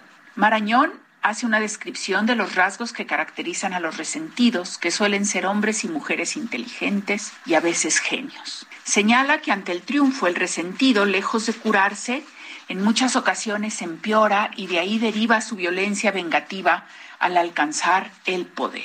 El resentimiento puede también ser instigado en pueblos a través de la construcción de una narrativa de humillación o de abuso por parte de otros. Planteo la relevancia de la pasión del resentimiento en la guerra de Ucrania. Habrá que preguntarse cómo construyó Putin esta historia de humillación de la grandeza de Rusia por parte de Occidente en general y de la OTAN en particular. Esa humillación y resentimiento consecuentes serían la justificación de la actual invasión a Ucrania. Según el crítico literario George Steiner, la historia rusa ha sido la de un sufrimiento inconcebible y una continua humillación en la que existe una visión de Rusia como tierra santa y elegida. Esta visión permearía en buena medida el discurso de Putin y sus seguidores en la actualidad. ¿Cómo enfrentar, pues, las reivindicaciones fundadas en un resentimiento histórico para lograr un alto al fuego y posteriormente una negociación que satisfaga tanto a Rusia como a Ucrania? Rusia exige el reconocimiento de la anexión de Crimea, de la autonomía de las repúblicas populares de Donetsk y Luhansk, la neutralidad de Ucrania y su desmilitarización con la renuncia explícita a incorporarse a la Unión Europea y a la OTAN. Por su parte, reivindica su derecho a existir como país libre y soberano, a decidir su adhesión a los mecanismos y esquemas de seguridad que convengan a sus intereses. Se niega a reconocer a Crimea como parte de Rusia, así como la autonomía de Donetsk y Luhansk. Las posiciones están muy alejadas mientras se bombardea Kiev, así como lugares cercanos a la frontera con Polonia. Los intentos de disuasión del presidente de Francia, Macron, y del canciller alemán Scholz han sido infructuosos, como lo fue la conversación en Turquía entre los cancilleres ruso y ucraniano y el viaje del primer ministro israelí a Moscú. China se perfila como el único mediador posible. En tanto, el resentimiento parece estar en el fondo de esta guerra. Buenos días, Sergio. Buenos días, Lupita. Buenos días, auditorio de la bueno, pues es Marta Bárcena. Y ella pues fue embajadora de mi embajadora eminente y además fue embajadora en los Estados Unidos. ¿Te acuerdas, Guadalupe, de Pancho Cachondo? Sí, como no, porque era muy escandaloso, ¿no? Era Lo que muy hacía, escandaloso. ya sabes, se iba de juerga, Así se iba a sus fiestas, en fin, y luego veíamos imágenes pues Pues tremendas. te acuerdas cuando apareció este desnudo con una mujer semidesnuda con Esa no me acordaba, con eh, los el logotipo del PAN en lugares estratégicos para evitar Ah, la claro, moral y las buenas costumbres. sí. Bueno, esto lo llevó a que fuera expulsado del PAN, eh, aunque muchos panistas eh, lo defendían. El hecho está en que ayer, ayer falleció Pancho Cachondo, Francisco Solís Peón, él era de Yucatán, tenía 54 años apenas. Esto se confirmó a través de un comunicado en su cuenta oficial de Facebook que decía con profundo pesar informo del fallecimiento de Francisco Fernando Solís Peón, el buen Pancho. Solís fue suspendido por el PAN en 2003, pues después de toda esta serie de escándalos que tú mencionabas, Pues Guadalupe. sí. Sí. Alguna vez lo conocí, platiqué con él, muy simpático. con él, Ah, también lo, lo, platicábamos sí. muchas veces con él. Muy Ujú. simpático, este, pero no era el tipo de, de diputado conservador que le gustara el Partido Acción Nacional. Bueno, oye, y tras la captura de Juan Gerardo Treviño Chávez, el huevo líder del cártel del noroeste, en Tamaulipas, la Secretaría de Seguridad Pública del Estado instrumentó un operativo para prevenir y disuadir la violencia en la zona. ¿Cómo están las cosas por allá? ¿Cómo está la situación en estos momentos? Vamos a platicar con Luis Alberto Rodríguez, vocero de Seguridad Pública allá en Tamaulipas. Don Luis Alberto, cuéntenos, eh, muy buenos días, ¿cómo están las cosas? ¿Cómo eh, pues eh, amanecen? ¿Volvieron ya a la normalidad? Eh, muy buenos días, Lupita, muy buenos días, Sergio, muy buenos días a su auditorio. Pues eh, efectivamente al momento no hay reportes de situaciones y de hecho desde las 3 de la mañana del día de ayer cesaron las situaciones. Eh, eh, ya alrededor de las siete y media de la mañana de ayer fueron despejadas las realidades, se retiraron escombros de los vehículos. Si ustedes me permiten hacer un breve recuento de qué es lo que ocurrió, eh, básicamente fue lo siguiente. Alrededor de la medianoche de, de, ayer se empezaron a tener reportes de detonaciones en diferentes puntos de la ciudad. a la vez se supo precisamente de que habían empezado a colocar camiones, tractocamiones y algunos vehículos eh, particularmente en dos vialidades de Nuevo Laredo. Una que es eh, donde inicia, donde está la carretera Nuevo Laredo-Monterrey, aquella que transita hacia el aeropuerto, y una más cerca en las inmediaciones de, los puentes, particularmente el puente Corona. Ahí es donde se detecta que empieza a haber bloqueos con estos tractocamiones, a la vez de que hay el lanzamiento de se detectaron llantas, estos dispositivos metálicos que tienen como función reventar los, los neumáticos y a la vez se sabe que hay precisamente eh, incendio de algunos de estos vehículos, al menos dos tractocamiones y una camioneta. Esto, digamos, pasada la medianoche. Posteriormente, a la una de la mañana ya se tiene conocimiento de que había habido agresiones contra las instalaciones eh, militares y contra el consulado de, Estados Unidos en Nuevo Laredo y que, que continuaban las persecuciones. Pero hacia las tres de la, de la mañana esto había cesado por completo. Ya horas, eh, horas después se supo precisamente de la detención de eh, este líder de la agrupación que opera en Nuevo Laredo. Eh, Luis, Alberto, entonces ya la situación está tranquila, pero eh, siento que hubo una especie de llamada de atención que los criminales pueden hacer lo que se les antoje cuando ellos quieren. Eh, nos, da la, nos da la impresión a quienes lo vivimos o quienes lo vimos de lejos que la autoridad pues no podía hacer nada frente a la fuerza de estos grupos delincuenciales. ¿Así es la situación en Nuevo Laredo? Sí, digamos, es una situación, habría que entenderlo en el contexto de que es una reacción violenta de estos grupos, sobre todo para impedir el movimiento de las corporaciones. Es, este lanzamiento de ponchallantas lo que busca es reventar neumáticos, pero también la agresión contra las instalaciones militares. Entonces, lo que buscaban, eh, se entiende que lo que buscaban era evitar el movimiento de las corporaciones para el traslado, sobre todo del detenido, y sobre todo evitar también la llegada hacia la zona del, del aeropuerto. Entonces, es una reacción, y por eso me refiero que es a partir de la medianoche cuando se detecta esta situación, y a las 3 de la mañana ya habían cesado completamente las circunstancias. ¿Qué se está haciendo frente a esto? Hay dos acciones eh, muy, muy relevantes. El gobernador del estado dio instrucciones para que la Secretaría de Seguridad Pública refuerce el apoyo a la ciudadanía. Existe de por sí ya un, un operativo permanente eh, por parte de la Seguridad Pública del estado en Nuevo Laredo, pero se va a reforzar, este, eh, digo, son tres grandes acciones. Una, se va a reforzar los corredores seguros para asegurar la circulación en las principales vías y salidas de puentes internacionales. Número dos, se va a incrementar el número de policías y vehículos para salvaguardar la integridad de, las personas y se, se, reforzarán los patrullajes y la presencia de la policía de proximidad. Digamos, ya había una, ya había un operativo, se va a reforzar, sobre todo para eh, recuperar la tranquilidad.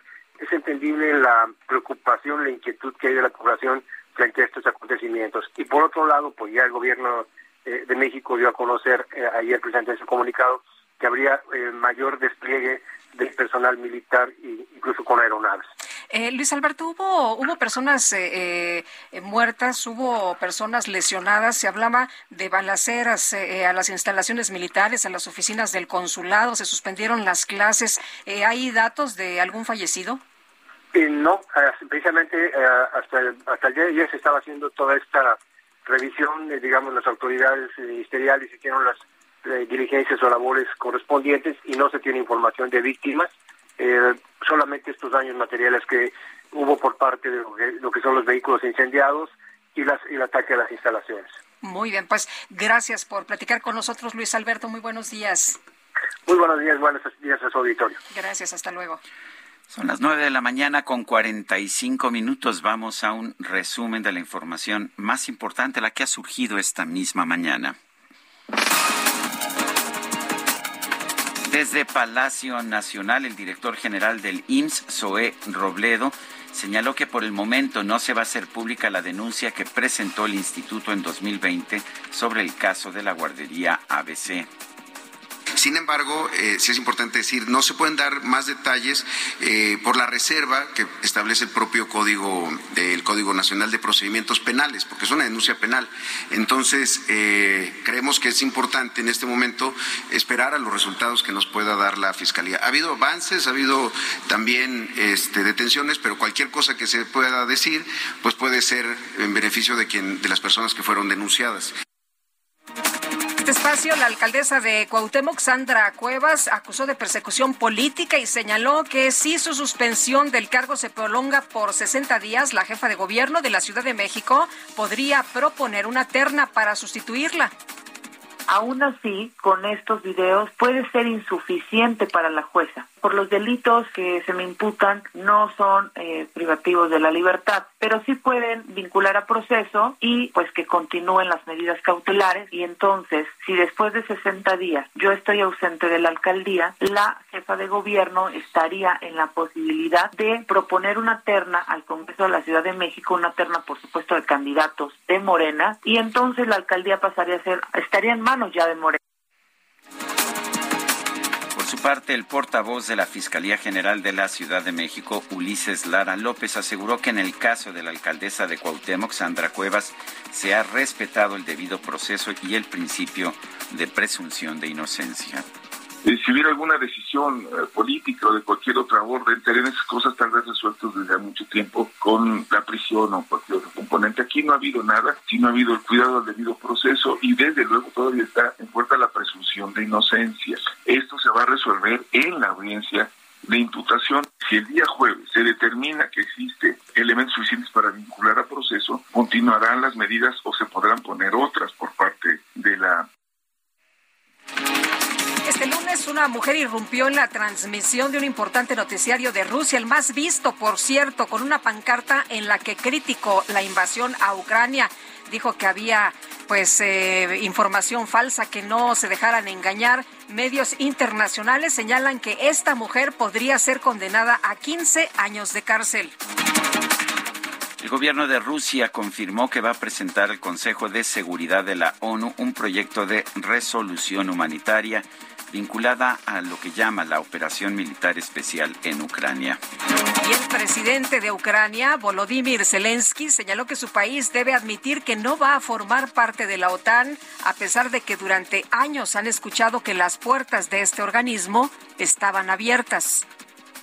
Yo te voy a regalar, papito, un peluquín. Yo te voy a regalar, papito, un peluquín. Para tapar tu cabeza y te veas de posín. Cuéntame. Te cuento, el Times of India, un importante periódico allá de la India, dio a conocer la historia de un joven del distrito de Etawah llamado Ajay Kumar, quien vivió una gran decepción amorosa. Su prometida canceló su boda a solo unos minutos de la ceremonia. Imagínate, cuando le preguntaron a la muchacha cuál era el motivo de su decisión, esta reveló que se acababa de dar cuenta que su novio era calvo y durante toda su relación lo había ocultado usando cabello falso. Pues por mentiroso. Pues por usar peluca. Por mentiroso. Más ¿Por qué no te casaste por usar peluca?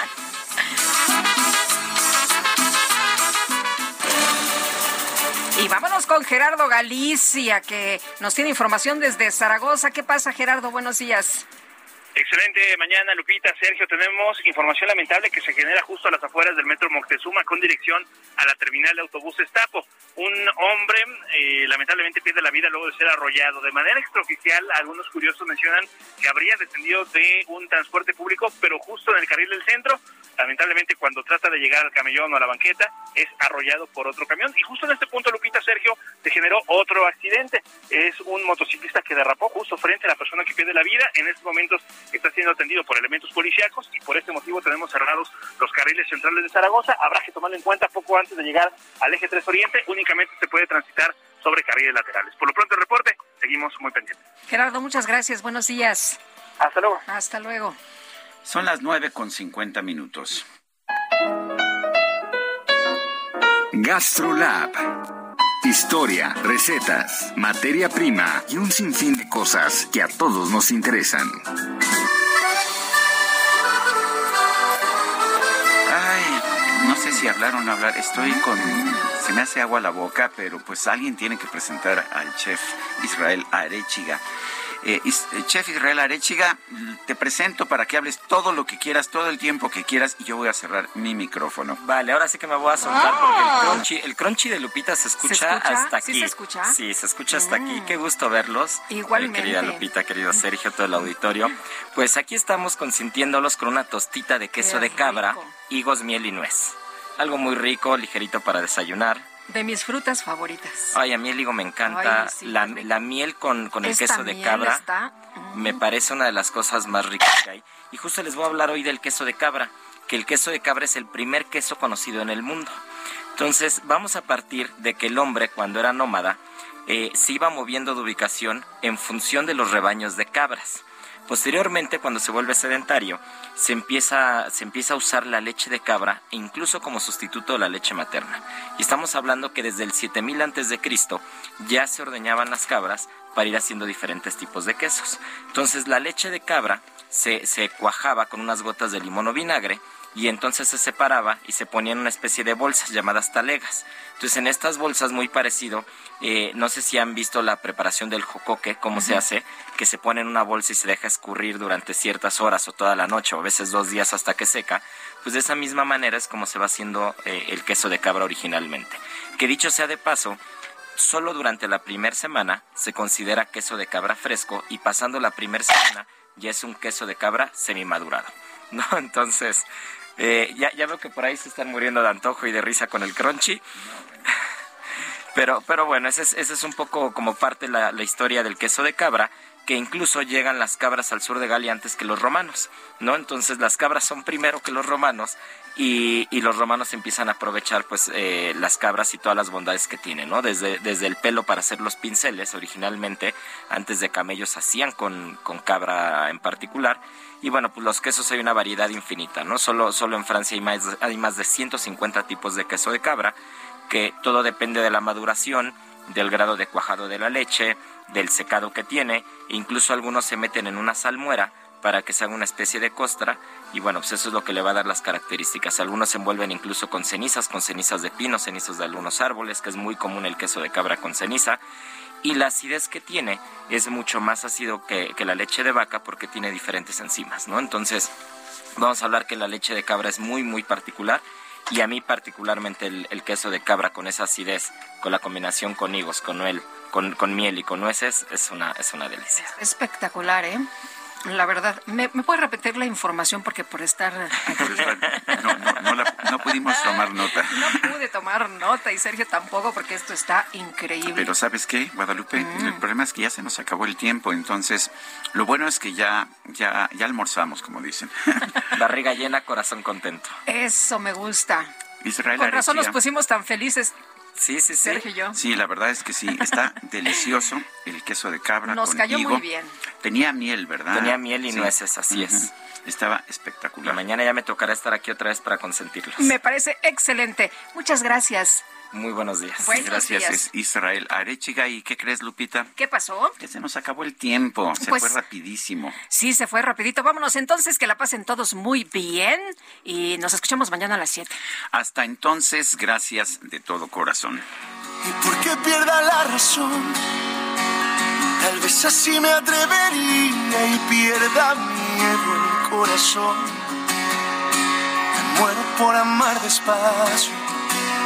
La prisa no nos debe apurar. Ya sabes que la vida es un viaje y yo lo quiero disfrutar. Si me muero, si yo me muero, de amor que muera y que cuando muera, que sea de amor por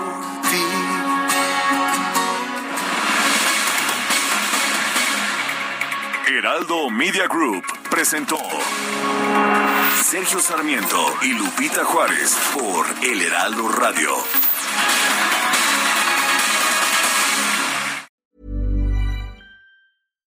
When you make decisions for your company, you look for the no brainers. And if you have a lot of mailing to do, stamps.com is the ultimate no brainer. It streamlines your processes to make your business more efficient, which makes you less busy. Mail checks, invoices, legal documents, and everything you need to keep your business running with Stamps.com. Seamlessly connect with every major marketplace and shopping cart. Schedule package pickups and see your cheapest and fastest shipping options from different carriers. With rates up to 89% off USPS and UPS rates. And with the Stamps.com mobile app, you can take care of mailing and shipping wherever you are. Make the same no-brainer decision as over 1 million other businesses with Stamps.com. Sign up with code PROGRAM for a four-week trial, plus free postage and a free digital scale. No long-term commitments or contracts. That's Stamps.com. Code PROGRAM.